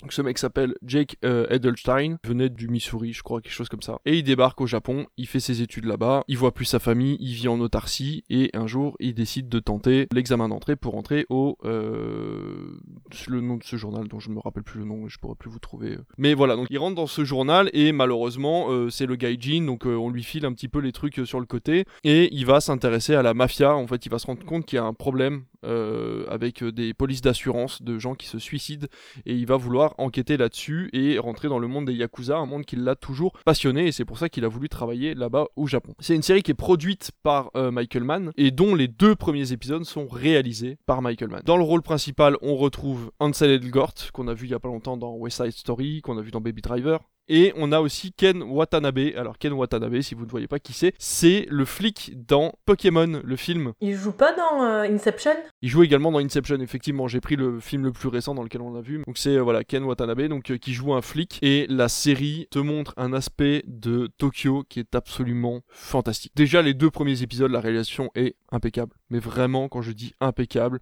c'est du cinoche. On a vraiment deux épisodes de cinéma complet. Je vais pas vous mentir, à partir du troisième épisode, ça part un petit peu en Yes Man, c'est-à-dire que la réalisation est vraiment beaucoup plus anecdotique, on va dire ça comme ça. C'est-à-dire que les plans sont beaucoup moins travaillés, la nuit à Tokyo est beaucoup moins rêveuse, on a vraiment moins ces bas-fonds, etc. Il y a vraiment quelque chose de beaucoup plus cadré et beaucoup plus aseptisé à partir du troisième épisode, alors que les deux premiers épisodes, vraiment, on vit la nuit à Tokyo avec dans les bars à hôtesses, on va voir comment se passe la vie d'un gaijin au Japon, le fait qu'il soit grand pour absolument tout et n'importe quoi, le fait qu'on le mette toujours au rebut pour tout et n'importe quoi, le fait qu'il écrive beaucoup mieux que n'importe quel japonais, parce que lui a appris le japonais de façon tout à fait scolaire, comme nous on apprendrait l'anglais vraiment avec des phrases toutes faites, vraiment bien préparées et tout. En fait, ils se rendent compte que les Américains parlent beaucoup mieux, enfin écrivent en tout cas beaucoup mieux japonais que les Japonais, puisque ils apprennent le japonais de façon très cadrée, justement pour correspondre aux normes d'une langue étrangère. Enfin bon bref, du coup il se débrouille très bien, il écrit très bien, malheureusement il a cette envie toujours plus profonde d'aller plus loin. Et c'est là qu'on se rend compte, en fait, qu'il y a cette magnifique scène au début de la série. Un mec s'est fait poignarder dans la rue. On a retrouvé un corps, il s'est pris des coups de poignard. Et les mecs disent, on sait pas, c'est peut-être un suicide, c'est peut-être un petit malfrat qui est passé par là. Et le mec lui dit, mais non, mais vous voyez bien, enfin, c'est un meurtre. Le mec s'est pris 4 coups de couteau et ils ont laissé le couteau dans le gars, quoi. Et lui dit, non, mais il dit, y a pas de crime au Japon. Et je lui dis, mais comment ça, il n'y a pas de crime au Japon ? Il dit, mais parce que s'il y a des crimes au Japon, le taux de criminalité va augmenter. Et là, tu comprends tout. Tu te dis, mais en fait, les journaux sont en deal avec la police et sont obligés de recopier texto les fascicules de la police sur l'enquête, les rapports de la police. C'est-à-dire que à partir du moment où le rapport de la police est rendu, le journaliste n'a absolument plus aucun droit d'investigation sur l'enquête. Et s'il le fait, il peut se faire virer. Et il se fait blacklister de tous les journaux du Japon. Enfin, c'est ce qu'on comprend, en fait. Et il y a toute une partie sur les bars à hôtesses, sur comment s'en sortent les hôtesses, est-ce qu'elles sont maltraitées ou pas, comment elles le vivent, quelle est cette vie, en fait, nocturne du Tokyo qu'on connaissait des années 90. Il y a tout un côté années 90, il écoute des cassettes audio dans un Walkman, enfin, il n'y a pas de téléphone portable ou très peu. Ça donne vraiment envie de prendre un TARDIS et d'aller dans les années 90 au Japon. Je vais le caler cette fois-ci, ça ne sera pas toi, Aurel. Mais voilà, ça donne vraiment envie de remonter dans le temps et d'aller au Japon dans les années 90 parce qu'il y a cette effervescence de la vie nocturne, de cette modernité qui galère en fait à avancer parce qu'ils sont coincés par des normes en fait complètement hallucinantes pour le monde moderne qu'on connaît maintenant. Les Yakuza qui ont un pouvoir absolument dingue sur la société japonaise, sur des polices d'assurance, sur des banques. Il y a vraiment... quelque chose d'assez d'extraordinaire dans cette vie de Tokyo de nuit. Malheureusement, certains personnages ont leur histoire qui s'essouffle tout doucement, donc heureusement ça ne fait que 8 épisodes. Une saison 2 a été commandée par HBO. On aura de toute façon une saison 2, à voir ce qu'elle va raconter. En tout cas, je vous la conseille, ne serait-ce que déjà pour les 2 premiers épisodes qui sont impeccables, et pour les autres épisodes qui racontent vraiment une histoire qui est folle en fait, complètement folle. C'est tiré d'une histoire, je ne sais pas ce qui est vrai ou pas, ce qui a été tiré du livre ou pas de ce monsieur, mais en tout cas, déjà, ne serait-ce que la base de son histoire est absolument dingue, qu'un Américain ait réussi à rentrer dans un journal japonais comme ça et à s'y faire respecter comme quasiment un véritable japonais. Moi j'ai vu les 2 premiers épisodes pareil et j'attends la suite là. Enfin, j'attends. On est d'accord, c'est vraiment les 2 premiers épisodes sont vraiment je les ai mais mangés quoi, ça a été Mais ce que tu disais là le coup de non, il y a pas de meurtre. Moi pareil, j'étais comme ça, je fais. Non mais c'est ça. Il y a juste une scène qui est importante pour que les gens se comprennent un petit peu l'ambiance de la série, c'est qu'à un moment, 2 personnages principaux américains vont manger dans un bar de nuit en fin de soirée, quoi. C'est une hôtesse du coup qui a fini sa journée. Ils sont dans un restaurant japonais typique et le mec arrive, genre le serveur, et il leur balance, tu vois, leur truc et il dit il vous faut autre chose, mais en japonais, tu vois. Et la meuf lui répond en japonais en mode ouais, vous pouvez nous rapporter des bières parce qu'on en a pour un moment. Et du coup, il repart, il arrive avec les 2 bières, il jette genre les 2 bières et il dit vous faut autre chose parce qu'il est obligé de le dire, tu vois. Et il dit oui, vous pouvez aussi nous recommander ça et ça parce que de toute façon, on va rester toute la nuit, tu vois. Et en fait elle tente de se faire respecter en fait par le serveur qui est un simple serveur et elle est obligée de se faire respecter en tant que gaijin parce que c'est leur vie permanente en fait, c'est vraiment leur vie tous les jours de devoir montrer qu'ils savent parler japonais, qu'ils vivent comme des japonais, mais vu qu'ils sont américains, vu qu'ils sont étrangers, ils ne seront jamais à la hauteur de la société japonaise et c'est vraiment très intéressant. Eh ben moi je vais pas aller très très loin puisque moi je vais vous conseiller une série coréenne. Putain, j'aurais dû parler d'un animé japonais. Ben voilà. Mince. Donc c'est It's Okay to Not Be Ok. C'est une série de, si je ne me trompe pas, de 18 épisodes, 16 ou 18 épisodes. C'est très long parce que chaque épisode est entre 1h10 et 1h30. Ça parle de quoi ? Ça parle de Moon Gang-tae, qui est un aide-soignant qui travaille dans une clinique psychiatrique et qui n'a pas le temps pour l'amour parce qu'il doit s'occuper de son grand frère qui est autiste. Et ce frère, il est en admiration pour une écrivaine qui, elle, écrit des contes pour enfants. Et elle a aussi des problèmes qui est d'ordre, on va dire, familial, c'est-à-dire que son père est dans le fameux service psychiatrique. Sa mère, qui, du jour au lendemain, a disparu. Enfin, elle ne sait pas si elle est vivante. Et en fait, ça la travaille, ça la tourmente, et elle en fait des cauchemars parce que sa mère n'était pas la meilleure des mamans du monde. Son père la rejette aussi un peu pour ça, donc c'est une personne qui est vraiment mise à l'écart, qui... niveau social, c'est pas ça du tout, enfin voilà. Et c'est donc une histoire qui va parler de ces deux personnages qui vont se rapprocher via ce frère autiste, l'acteur qui joue mais alors divinement bien. Et en fait, tout doucement, ils vont se rapprocher et les deux en fait vont lentement guérir les blessures de l'autre et c'est magnifique. Et en fait, chaque épisode repose sur un conte, c'est-à-dire qu'on va avoir La Petite Sirène, on va avoir La Belle au Bois dormant, on va avoir des contes des frères Grimm. C'est en fait un épisode qui va être en rapport chaque fois avec un conte, et un conte en fait qui va être vu d'une autre perspective. Et chaque conte est vu d'un autre point de vue et c'est en rapport à chaque fois avec l'épisode qu'on est en train de voir. Ce qui se passe dans l'épisode, c'est ce que peut raconter en fait La Belle et la Bête, c'est ce que peut raconter La Petite Sirène, et chaque fois en rapport avec ce qui se passe et ce qui se dit.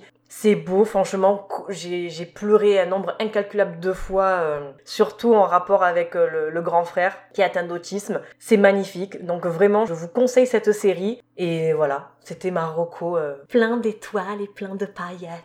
Et de larmes. Et de larmes, oui, beaucoup. Ouais, franchement, il y a une scène où le frère invite son petit frère justement au restaurant parce que c'est un petit frère en fait qui lui a beaucoup souffert du manque d'amour et d'affection de sa mère parce que pour lui, il est né que pour s'occuper de son grand frère. Pour lui, c'est ça, sa mission, c'est ça. Son problème à lui, c'est son trou béant, c'est le manque d'affection de sa mère. Et en fait, on se rend compte au fil des épisodes que en fait non, sa mère l'aimait pas de la meilleure, encore une fois, des façons, pas comme on aimerait être aimé par notre maman. Mais voilà, c'est comme ça que sa mère l'a aimé et il s'en rend compte au final. C'est plutôt le cheminement qui est intéressant à voir dans cette série. Et ouais, donc à un moment, il dit à son grand frère d'agir comme un grand frère en fait, parce que lui en a marre de s'occuper de son grand frère, qu'il aimerait vivre sa vie au bout d'un moment, parce qu'il rencontre cette fameuse femme et qu'il a envie de vivre sa vie, tout simplement. C'est trop trop beau. Et tous les personnages, franchement, sont bien écrits et